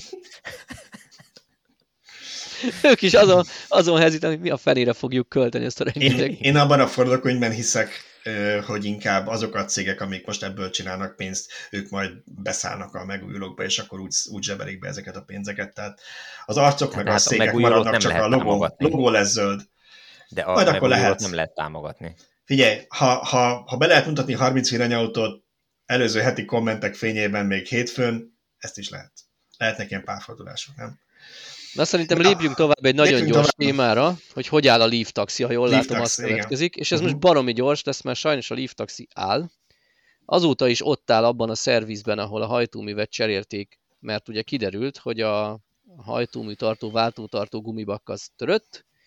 Sokba kerül egy új gyári, de legalább várni kell rá egy hetet, és azt mondtuk, hogy hát legyen, mégse tegyünk be bontottat, aztán az az egy hét az, az csak nem akar eltelni, hiába teltek el közben valójában már másfél is. Úgyhogy hát még mindig csak ígérik, hogy... Már vagy három hete áll, nem? Hát már nem is tudom, mert Két ugye egy, biztos áll. egy ki, kicsi lemaradással írom a cikkeket, nyilván, hogy ne legyen benne nagyon olyan, ami mégse úgy van, de igen, két hete minimum minimum mhm. áll, az egy, az egy hét múlva adjuk az alkatrészt szállításra, legalább két hete áll az autó, és volt egy, eredetileg úgy szerettük volna, hogy az autónak legyen karácsony előtt zöld rendszám, mielőtt így nagyon elmegyünk az év végébe, aztán megbékéltünk azzal, hogy a két ünnep között lesz, hát már most már szinte kizárt, hogy a két ünnep közt, vagy hogy még idén legyen zöld rendszám az autókon, úgyhogy el vagyunk egy kicsit szontyolodva emiatt a késés miatt, mert tényleg a célegyenesben vagyunk, és ott megtorpantunk annyira megtorpantunk, hogy már elgondolkoztunk azon, hogy visszamondjuk ezt a alkatrész megrendelést, és berakatunk egy bontottat, ami amúgy elérhető, csak pont egy ilyen gumibakból az ember nem olyan szívesen teszi be, mert hát most lehet, hogy akkor... Úgyis kiszoktatok én az alkatrészárakat, csak kíváncsiak, hogy mekkora a különbség a gyári meg a bontot között. 50 ezer forintos nagyságrend a gyári alkatrész, Aha. és ilyen 35 ezerért kínáltak újszerű hát. bontottat. Tehát igen, tehát ez nem volt ez a különbség. Azt mondták volna, hogy itt van 5000 ér egy bontott, akkor azt mondjuk, hogy megkockáztatjuk, maximum a jövő héten kicseréljük egy másik bontotra, vagy egy másik, vagy egy újra, mert nem sokat kockáztatunk. De a 35 vagy 50 ezer forintnál ott olyan volt az arány, hogy akkor inkább legyen benne az új. Mm, most így utólag azt mondom, nem hogy jó döntést volna. hoztunk. Igen, csak akkor még azt hittük, hogy ez egy beszerezhető alkatrész. Hát csipválság van, tudod, chip, chip hiány, azért nem jön a gumibak. Mm. Na de ha már ilyen, ilyen extra témákat bedobunk, akkor én nekem is lenne megint egy, szolgálati közleményszerű kis megjegyzésem. Nem tudtam, nem akartam más témához hozzácsatni, de gondoltam, hogy ha Leaf Taxi kapcsán megszakítjuk az adást folyamát, akkor ezt én is itt bedobom. És nem elsősorban a Coca-Colát vagy a Pepsi-t szeretném védeni, mert egyiknek sem vagyok részvényese, és ma már elég keveset fogyasztom a termékeiket a korábbi fogyasztási mennyiséghez képest. Nekem azt tűnt fel, hogy akárhányszor írok a Tesla szeméről, vagy írunk, most írtam pont a Volvo-nak az elektromos teherautójáról, amik történetesen pont üdítőit a gyártott cég egyik a Pepsi-nél, más Kokánál e, szerepelnek ezek a teherautók. E, az egyik első komment, és számtalan más érkezik rá, természetesen nem kapcsolódik a cikkhez, hanem arról szól, hogy ezek az üdítőt gyárak, ezek mekkora kárt tesznek a világnak, mert ez egy cukros, szar löty, egyébként meg mennyi műanyag hulladék keletkezik ezekkel a üdítőkkel, és ez milyen botrány, és hogy mi ezt promotáljuk. Na most azon túl, hogy alapvetően természetesen igaza van annak, aki ezt gondolja ezekről a cégekről, mert nem egészséges termékekről beszélünk, és igen, nagyon sok a műanyag hulladék, amit ezek generálnak. Két dolog. Egyik az az, hogy Gondolja mindenki végig, hogy a Coca-Cola akkor is eladna-e 148 milliárd üveg Coca-Colát a világon, ha csak dízel teherautói lennének, és akkor is eladna, ha csak elektromos teherautói lennének, és ha úgy gondolja, hogy mind a két esetben adna ugyanennyit, akkor nem lenne jobb úgy mindannyiunknak, hogyha ezt elektromos teherautókkal és kamionokkal szálltanák ki, nem dízellel. Kettő. Ha arra gondolunk, hogy miért van ilyen sok műanyag hulladék, az azért van, mert volt egy olyan borzasztó, botrányos rendszer, amikor kötelező volt visszagyűjteni, ugye? Vissza kell gyűjteniük a cégeknek ezeket a palackokat, sőt, még betétdíjat is fizettünk érte, tehát mi is motiváltak voltunk. Addig lobbiztak, amíg ezt kivezették, de ha sikerülne ezt visszahozni, és szerintem erre nagyon nagy szükség lenne, hogy kötelező legyen visszagyűjteni az áruházakban az üdítős palackokat, akkor valószínűleg még egyszer ennyi vagy jóval több kamion kellene, ami ezeket el is szállítja, mert jelenleg ezek a műanyag hulladékkal nyilván az is teherautó, ami szállítja, de azok már egy összeprésebb, összegyemült állapotban szerintem több kellene, hogyha rendes palackonként gyűjtik és viszik rekeszekkel, ahogy régen. Egyszer a kis száz a vége, akkor is kellenének rá még teherautók, hogy összeszedjék. Az is jó lenne, hogy elektromos lenne, és nem dízel. Úgyhogy én azért kérném csak, hogy ne fussuk le mindig úgy ezeket a köröket ezeknél a cikkeknél, mert ugye az üdítőt a gyártók, és itt mondhatnám akár a, a, a sör gyártókat, amik ugye általában azon túl, hogy van nekik is műanyag, vannak alumínium dobozos sörök is. Ezek nagyon nagy logisztikai operációkat működtetnek a világon, és igen, amikor arról beszélünk, hogy elektromos kamionok, biztos, hogy mindig elő fognak kerülni, hogy ők mennyit rendelnek, de szerintem mindenkinek jobb, hogyha ezek a cégek elektromos kamiont használnak dízel helyett, és az ő eladási számaikon, meg az ő általuk termelt hulladékon nem fog változtatni, ha annak szurkolunk, hogy csak dízel legyen.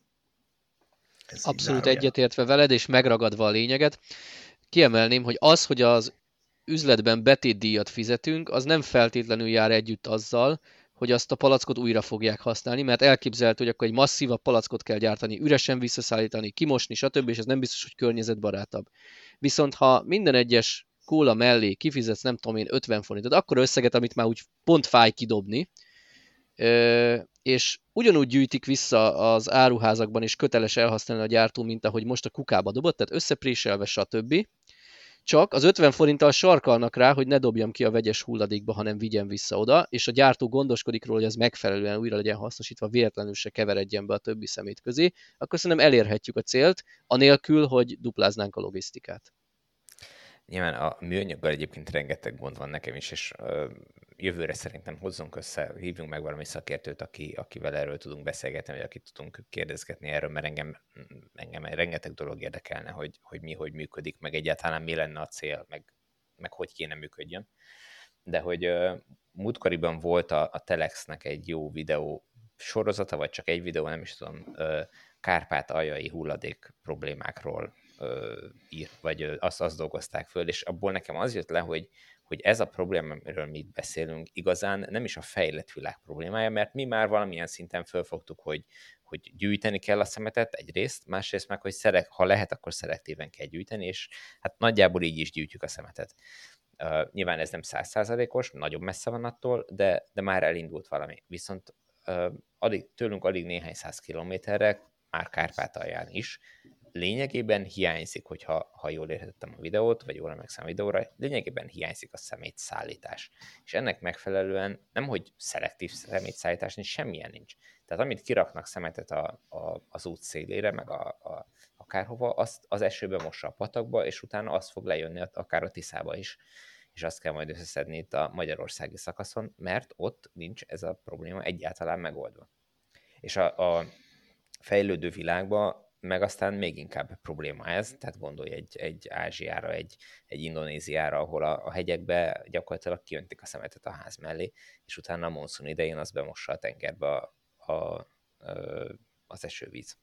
És azért katasztrófa ez, mert a műanyag csomagolóanyag az meg odaér hozzájuk. Tehát Abszolút. ugye mondhatjuk azt, hogy 50 éve a magyar faluban sem volt szemétszállítás. Persze, csak nem is volt műanyag palack, mert újra hasznosították a teljes minden. üveget, komposztálták a lebomló hulladékot, stb. Igen. Jó, Igen. nyilván volt azért valamennyi, nem tudom, fém konzervdoboz, de még azt is, ha elásták egy gödörbe a kertbe, azért a fém az egy idő után ott feldolgozódik, nem lesz ott évmillióig. Igen, igen, tehát hogy, hogy a, a, a környezeti ártalmak, tehát ezek a, a szennyezőanyagok, mint, mint csomagolóanyag, ez ott is ugyanúgy elérhető, mint nálunk. Tehát az hiba lenne azt gondolni, hogy coca üveg az csak nálunk van, nem pont ugyanott van. Jó, én felírtam magamnak, hogy próbáljunk egy ilyen újrahasznosítós adást. Én, engem is érdekelne a téma, hogy jövőre leszervezünk valamit, valami szakértővel. Ha valaki esetleg hallgat minket, aki aki szakértő témában vagy ismeri ilyet. Hát, vagy ismer az, olyat, igen. Akit, igen, akkor az nyugodtan, nyugodtan keresse meg minket és javasolja. Én csak kicsit félek a válaszoktól, megmondom nektek őszintén, mert én, aki elmosom a műanyagot, hogyha zsíros, és úgy dobom ki, és szétszedem a kenyérnek a papírzacskójáról leszedem a műanyag fóliát, és külön-külön dobom ki. Nem nagyon szeretném azt hallani, hogy igazából ennek a 80%-át elássák, elégetik, mert nem tudják.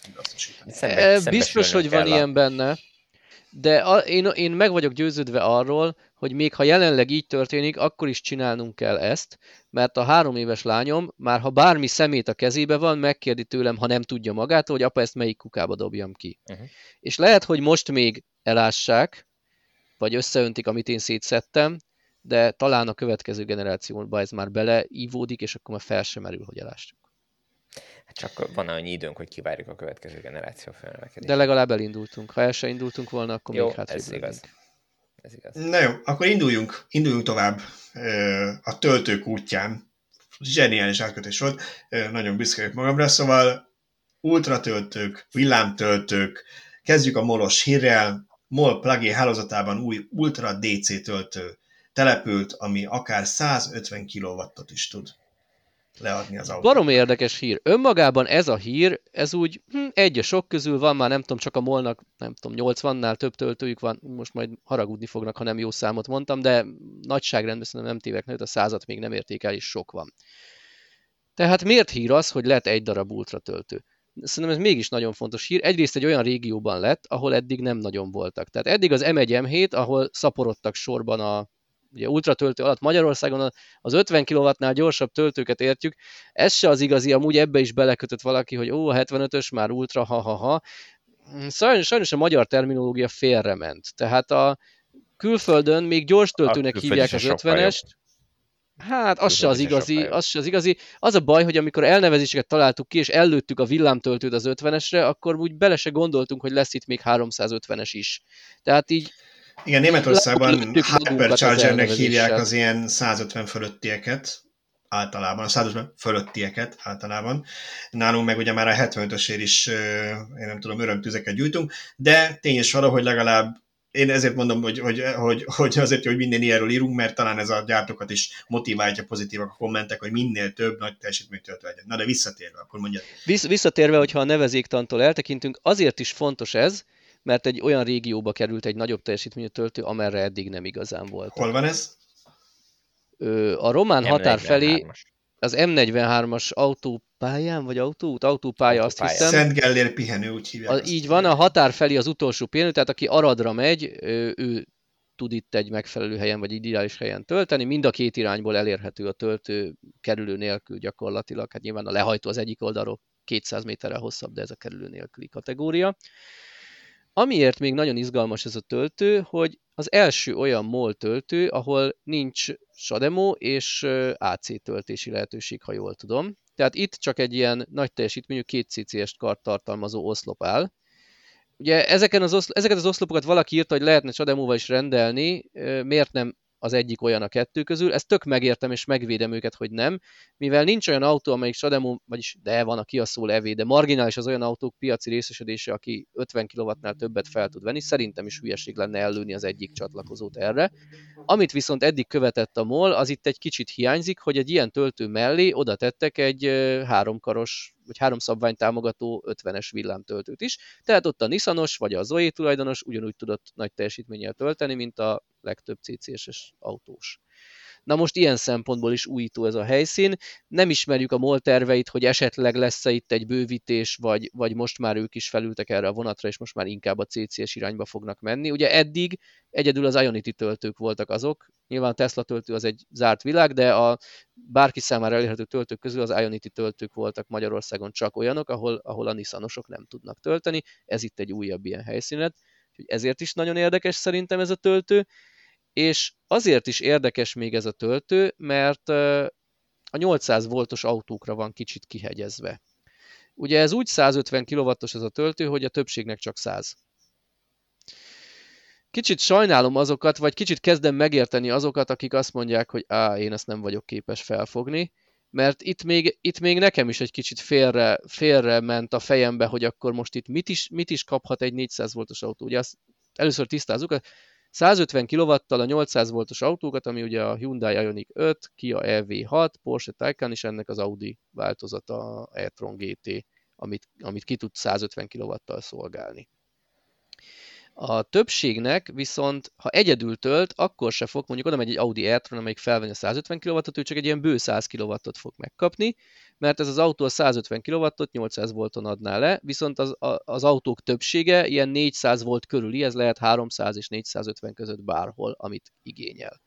Na most ez, ez az autó feszültség, ez 250 ampert ad ez a töltő. Hú, nagyon mélyen belemegyek, de egyszerűen nem tudom, nem tudom ennél Figyelj, elmondani, vagy egyszerű, felvázolni ez, a problémát. Nagyon, nagyon egyszer matek, mert egyszerűek a számok, úgyhogy még én is megértem. De csak tegyük rendbe, tehát gyakorlatilag az úgy jön ki, hogy hány, mekkora töltési teljesítmény. Hagyjuk, hagyjuk végigmondani Szöcskét, mert nem ennyire egyszerű.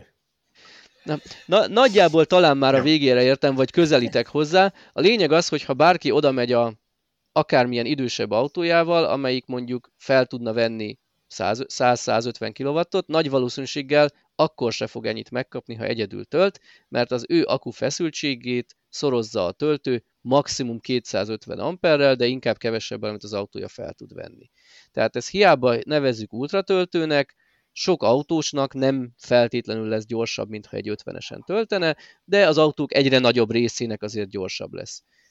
És itt jön még tovább az a sztori, hogy ha egyszerre ketten töltenek ezen a töltőn, akkor feleződik a teljesítmény. De ha jól sejtem, majd Tibor mindjárt megerősít vagy megcáfol, a 250 amperes maximum akkor is áll. Tehát ha ketten töltenek rajta, hiába tudna a töltő kétszer 75 kW-ot kiszolgálni, az valójában csak kétszer 125 amper lesz. Igen. Tehát pont ugyanannyit fog adni két autónak egyszerre, mintha 50 kW-os töltőkön állna. Kétszer annyit, Igen. ugye mind a két autó egy-egy 50-es töltőn állna, tehát ezt, hiába ezt, tud igen. mondjuk az én Kia Enirom 75-80 kW-tal tölteni, ha meleg az akuja. Ha két ilyen Eniroval állok oda, akkor mind a ketten ilyen 45-50 között fogunk csak tölteni, mert 125-125 ampert kapunk, és nekünk a 75 kW-hoz 160 vagy 180 amper kellene. 200, bocs.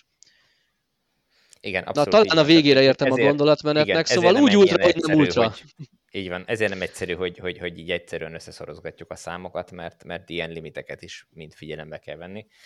Uh, hát furcsa töltő, majd, majd meglátjuk, hogy ez, ez hogy válik be. Én, én úgy gondolok erre a töltőre, mint uh, olyan eszköz, ami tulajdonképpen két uh, 50 kW-os töltőt vált ki, alapvetően, de ha olyan autó jön egyedül, amelyik 800 voltos, akkor az ki tud egy jóval nagyobb töltési teljesítményt is csikarni belőle, tulajdonképpen a kettő együtt összeadva kicsit nyilván feszültségszintől függően, de, de kicsit jobban kihasználva a lehetőségeket.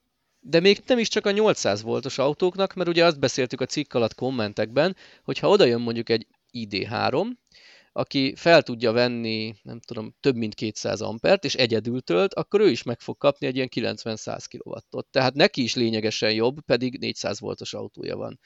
Úgyhogy a lényeg a maradjunk annyiban, hogy két darab 50 kW-os töltővel mindenképp felér, de ideális esetben, hogyha egy autó tölt egyszerre, és a, az olyan, olyan típus, amiből egyre több van, akkor ők akár ilyen 80-100-110 kW-tal is tudnak tölteni, a legjobbak meg 150-nel. Igen, igen. Szóval én annyit akartam csak így megjegyezni közben.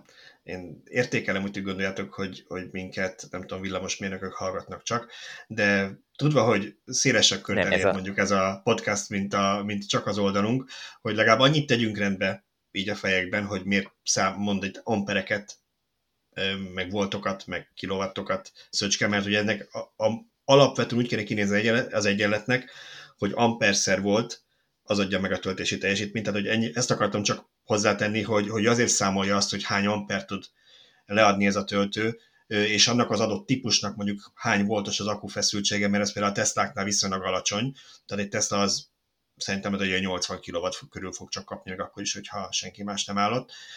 Mert igazából így lehet azt megtudni, hogy a te adott autód az, az mennyit fog tudni fölvenni ezen a töltőn. Igen, az a, az a baj, hogy több, több limitet kell egyszerre párhuzamosan figyelembe venni. Limitál az autó akku feszültsége, ami adottság. Minden típushoz tartozik valamennyi.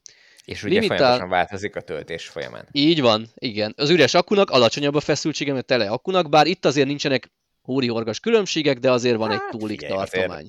A Nissan, Nissan-nál 300-tól 400 voltig terjed a tartalom. Azért az, igen, azért a Tesla-nak is 300 valamennyi, így a, a, az enyémnek is, hogy alacsony akkor mhm. az akkor Csúcson meg 390. Szóval akkor, szóval akkor most már hozzuk össze a listát. Tehát számít az, hogy mi az autóm akku feszültsége, ami adottság. Számít az, hogy az autóm éppen üres vagy teli, amit megint csak az autó által magával hozott. Az adottság, mert teli telihez közeledve gyorsabban tölt, mint üreshez. Ez még egyszer számít, hogy teli vagy üres, mivel az autók, ahogy telnek meg, olyan durván 70-80 nál a legtöbb típus elkezdi korlátozni a maximális áramerősséget. Hát az számít ampert. az ampert. Számít az, hogy a töltő maximum mennyi ampert tud adni, de hogyha a kettő szorzata, a feszültség meg az amper szorzata túllépné a maximális teljesítményt, ami ugye valószínűleg, ha 150 kW az autó, akkor ennyi a betáp, akkor még az, a, az is képbe jöhet. Ennél a töltőnél kétlem, hogy ez bármikor el fog sülni ez a, ez a ötödik feltétel, de elfben az is, és lehetnek olyan helyszínek, ahol az is befolyásolja, hogy mit tudom én, a töltő tud 75 kW-ot, meg a töltő tud, nem tudom én, 180 ampert, mert hogy ez így most nem klappol, az autó meg kérné a 180 ampert 450 volton, de az több lenne, mint 75, tehát hiába a feszültség és az áramerősség magasabb szorzatot adnak ki, a kilowatt az ott lesz egy, lesz egy felső határ, tehát az is limitált. Úgyhogy legalább öt dolog limitálhat, és akkor még hatodiknak ide mondanám az akkumulátor hőmérsékletét, ami tulajdonképpen a, az amper értékkel van kapcsolatban, ez egyszerűen csak annyi, hogy míg egy autó mondjuk fel tud venni 200 ampert meleg akkuval, addig hideg akkuval nem tud csak százat. Talán, talán ez a hat dolog, amit figyelembe kell venni. Úgyhogy szóval most, hogy elmagyaráztuk, hogy mennyire egyszerű, autósokat. igen, mennyire egyszerű az elektromos autók töltése, és mindenkinek meghoztuk ehhez a kedvét. Alapvetően itt az a probléma, hogy ez a töltő nekem így, és majd Tibor kijött, hogy miért igazam, de nekem így ez a töltő egy kicsit úgy néz ki, hogy ki van centizve. Ennek magának az alapfelépítése vagy dizájnja, tehát hogy az Ionity-nál azért is a rohadt drága egyébként, mert ők meg iszonyatosan túlméreteztek mindent. Tehát ott igazából az autó lesz általában a szűk keresztmetszet, és nem az Ionity, én úgy érzem. Itt meg az a probléma, hogy azért ez, ez nagyon megfelelő körülmények között tudja csak ezt a 150 kW-ot, amit itt ráírtak. Ilyen oldalról igen, ez igen, De a másik igen. oldalról meg azt lehet mondani, hogy ez a töltő, ehelyett oda tehettek volna két darab 50-est is, szerintem nagyjából pénzben ott lettek volna, és uh-huh. akkor mindenki csak 50-nel tölthetne. Igen. Tehát Igen. tulajdonképpen van egy hozzáadott értéke, hogyha egyedül érkezik egy speciális, ami már azért nem is annyira speciális, mert azért a MEP platformon elég sok autó van, tehát már több százezret eladtak uh-huh. belőle, szóval egyre nő azoknak az autóknak az aránya, akik ki tudják használni ezt a, ezt a pluszt. Igen, igen. Én, én is ezt a pluszt látom benne, hogy hogy többféle dolognak próbáltak megfelelni, úgy, hogy azért mégse költsék el egy, egy Ionity hálózat költségvetését, és hát egy, egy ilyen töltő lett belőle, ami, amit szerintem vehetünk egy kísérletnek is, hogyha ez beválik, akkor feltételezem, ilyet fognak a jövőbe telepíteni, hogyha kiderül róla, hogy gyakorlatilag csak negatív visszajelzések érkeznek, mert mindenki szív miatta, akkor meg nyilván le fognak állni ezzel, és nem fognak ki telepíteni, de még azt is megmerem kockáztatni, hogy ez a töltő egyébként átkonfigurálható máshogy is, mondjuk mit tudom, leszerelnek egy kart, és azt mondják, hogy mostantól akkor nem tudom, 400 volton kiadjuk a, akármennyit, vagy nem tudom, tehát valószínűleg többféle variáció is. Feltetőleg is, még az egyik karla is lehetne cserélhető Sademóra, hiszen árulják akár, úgy is a töltőt. Is, tehát, hogyha, hogyha most itt a Nissanosok tüntetni kezdenek és lezárják az autópályát, hú, ez megtörténik, akkor aztán mindenki minket vesz elő, tehát így Jó, van, mielőtt, tehát hogyha... Mielőtt Szöcskét elviszi a tech, azt javasolnám, hogy, hogy lépjünk tovább, mert vészesen fogy az adásidőnk. Okay. szóval ha már töltők, és akkor... itt, itt lesz az majd a vágásnál, hogy itt elment Szöcskének a hangja, és nem hallottuk, hogy mit mond, csak ilyen... igen, igen, igen. Szóval a héten volt másik töltős hírünk is, cikkünk is. Ugye itt követtük, szerintem töltőt még annyira nem vártak itt Magyarországon, mint ezt a V3-as Supercharger-t, ami, ami képülnek a Tesla-nál. Ugye török Bálinton és Foton bővítik a töltőiket, és most már nem a régebbi V2-es, hanem végre V3-as van meg is nyílt az első a török Bálinti. Nem tudom, Tibor, te voltál kint azt hiszem foton, mert sokáig azt beszélgettük, hogy, hogy, hogy valószínűleg egyszerre lesznek kész, de úgy tűnt, hogy török Bálint előrébb van, mondtad, megnézett fotót. Nekem úgy tűnt, hogy fót, amikor te fotóztad, még nem volt kész. Hát annyival volt előrébb, hogy ugye a egyik nap, most nem is tudom melyik nap volt ez, egyik nap megcsinálták török Bálintot. Szerintem a terv az az volt, hogy aznap megcsinálják fotót is, de én ott úgy hallottam, hogy, hogy voltak technikai problémáik Török Bálinton, emiatt nem végeztek ott időben, és ezért nem csinálták meg ugyanazt a fotót is, de ugye ugyanaz a csapat, ugyanaz a három ember csinálja mindkét helyszínt, nyilván nem tudtak egyszerre két helyen dolgozni, tehát valamelyiket előrébb kellett venni, és mivel Csehországból érkeznek, ezért nyilván Török Bálint volt előbb ott megálltak, megcsinálták, bekötötték, beüzemelték. Amikor szóval a török voltam, valóban, igen, valóban nem működött még a fót, de gyakorlatilag úgy nem működött, hogy minden helyére volt rakva, egy számítógép be volt ott dugva, egy kis asztalkán ott állt, és nem tudom, futottak rajta tesztek, vagy bármi, tehát hogy valamire ott vártak a, a szakemberek, hogy ez lefusson, és szerintem utána azt bekapcsolták, és kész működött. Azóta szóval nem miért, jártam ott be kell Miért, miért váltuk ennyire ezeket a V3-as töltőket? Két okból. Egyik az az, hogy ezek már 250 kW-os csúcs teljesítményre képesek, és ugye a Tesla általában nem is egyesével telepíti ezeket, rögtön négy lett ezekből mind a két helyszínen. A másik az az, hogy amikor majd megnyílik már úgy szélesebb körben Európában a Tesla töltőhálózata mindenkinek, akkor ezek lesznek azok a töltők valószínűleg, amik szintén megnyílhatnak mindenkinek, mert ezeken CCS konnektor van. Már ugye a V2-eseken is most már, amik, amik kint vannak Európában, azokon már ugye kettő kar van. Nem is tudom, hogy van-e nekik még, hát hogy egy-kettő régebbi van, amin csak a Tesla töltőfej van, és nincsen CCS. De azért ezek a V3-as superchargerek már az előbb említett más márkák nagyobb töltési teljesítményű autóinak is érdekesek lehetnek aztán majd azt meglátjuk, hogy mennyit vesznek fel a nem Teslák ezeken, de a Teslák elvileg, és hát azért már Amerikában láttuk ezt, meg Európában, ahol van ilyen, 250, sőt én láttam hogy videót, és a 255 kW-ot föl tudtak venni a nagyakus Teslák. Nyilván nem végig, ez a töltés elején, és nyilván ezek a nagyakusak, én elmentem az én kisakus autómmal, aminek papíron 170 a vége, tehát 170 kW-ot tud felvenni. Én eddig ilyet nem láttam még rajta, mert az ioniq is valami 137 volt csak és most 167-tel nyitott a töltésnél, úgyhogy azt hiszem sikerült... És egészen 12 és fél másodpercig. Nem, tizen, valami tizenvalány százalékig, vagy nem is tudom, meddig valami ilyesmig ment. Kicsit tovább, tovább volt az pár percig az elején. Aztán nyilván elkezdett leszabályozni, tehát nyilván ez a kisebbik akus autó, ez, ez nem fogja ezt sokáig bírni. Az lett a vége a töltésnek, hogy 19 perc alatt értem el a 70 százalékot, tehát pontosabban 10%-ról, ugye ezt, ezt raktam be, rögtön be grafikonokat, 10%-ról 70%-ra 19 perc volt a töltési idő, 80%-ra meg azt hiszem 24. Úgyhogy én, én azt mondanám, hogy továbbra is az, az látszik, hogy egy 20 perces megállóval télen olyan 200, nyáron 250 kilométert lehet autópályán 130-al menni a kisakus Teslával, ha ki tudunk fogni egy V3-as töltőt. Igazából most már most az a helyzet, hogy nem fér bele nyugodtan egy szendvics, egy WC, egy kávé, mert igyekezni kell ki az autóhoz. De visszatérve az előző, vagy visszakapcsolva egy kicsit az előző hírre, hadd kötekedjek. Mi, mi van akkor, hogyha nem egyedül állsz ott, hanem ketten hm. vagy hárman álltok a V3 Hát én ugye a V3 a Supercharger, amikor töltöttem, mert egy Model X is töltött mellettem, ugye egy CCS adapterrel, én akkor 167-tel kezdtem tölteni, tehát én nem éreztem, hogy ebből bármi probléma lenne. Ugye elméletben azt mondja a Tesla, hogy itt a V3-asoknál már nincsen ilyen töltés megosztás, pontosabban nem fogod érezni a különbséget. Azért a gyakorlatban ez nem biztos, hogy teljesen így van, mert, mert nem hiszem, hogy ők egy megawattot lekötöttek volna állandóra, és minden, egyszerűen négy autó meg tudná kapni a 250-et, én azon nagyon, nagyon csodálkoznék. Zárójel azért, Nyilván nem hogy... tudja. Nyilván nem tudja, de valószínű, valószínű, hogy ez elég ritka helyzet, amikor négy autó pont egyszerre pont egyszerre kezd a tölteni, de amikor egyik autó megkapja 250 a másik éppen akkor áll be, és még másik kettő is pont akkor áll be, nem tudom én, 5%-os töltöttséggel meleg akuval. Valószínű bassz... Ágyugó jó futamon vannak, és igen, hát lesznek, lesznek ilyen terheléses tesztek, amiket majd mi folytatunk le, valószínűleg a szerző még pár Teslán, de azért valószínű az, hogy a valóságban kevésbé lesz az érezhető, mint a V2-es töltőknél, mert mondjuk valaki már nem tudom, én 30%-on van, és akkor megérkezik egy másik autós, akkor már ez nem lesz probléma.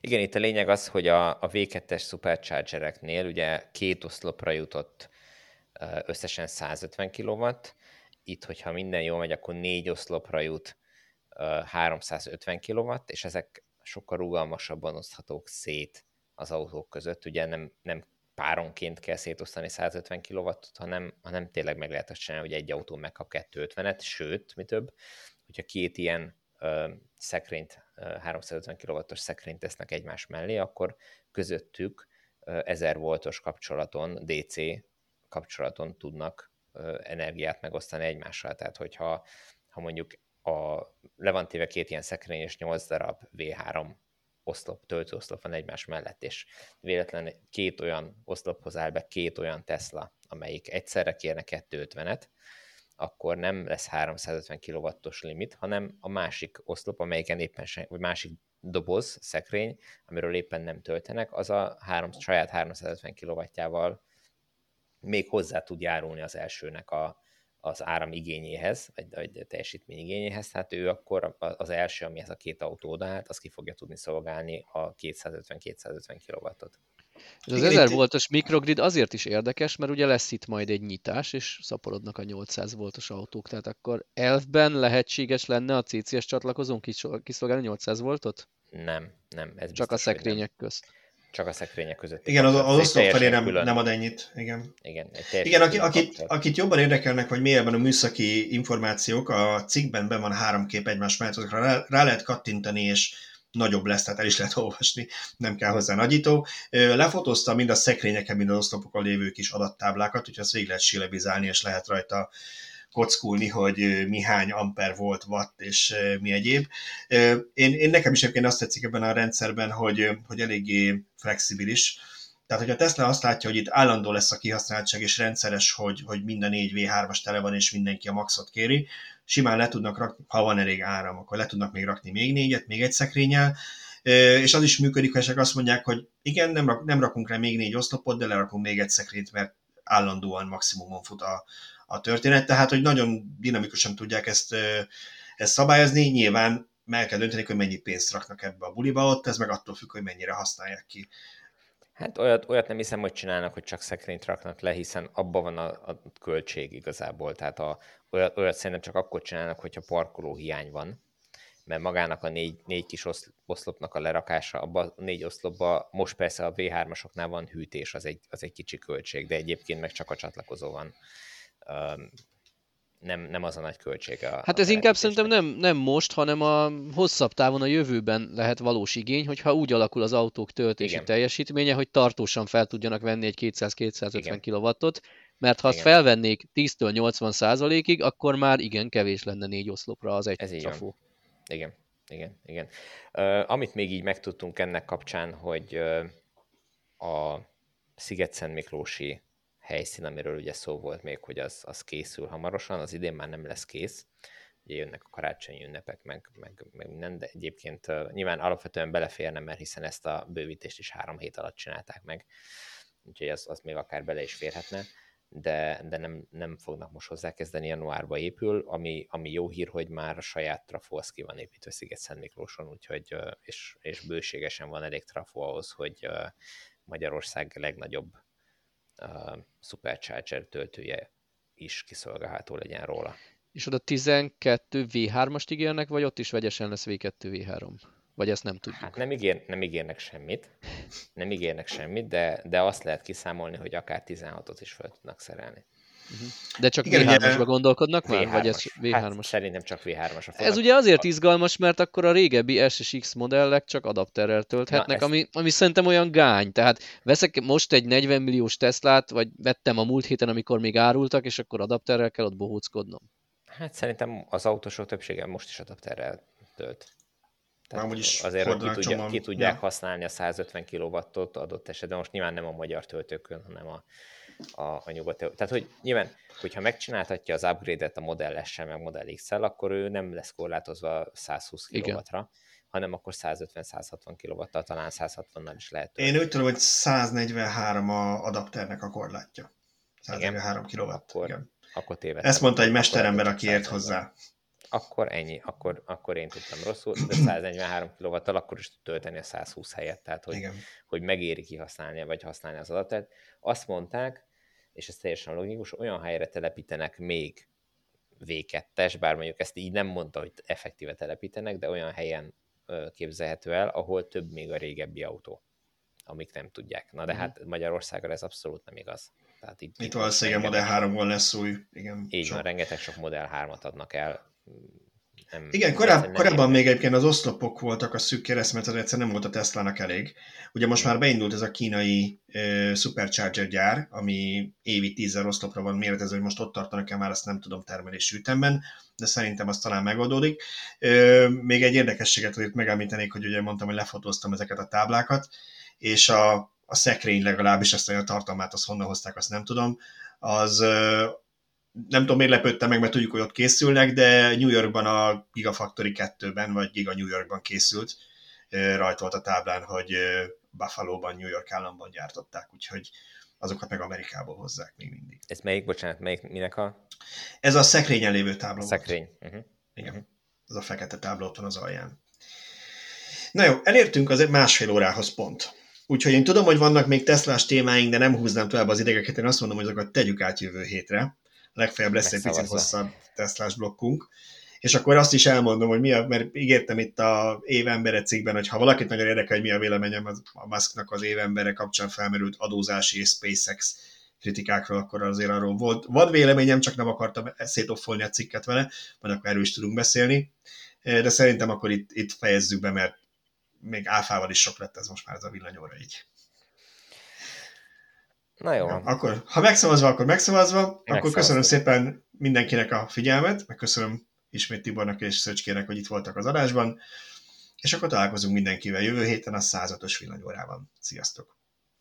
Sziasztok! Sziasztok!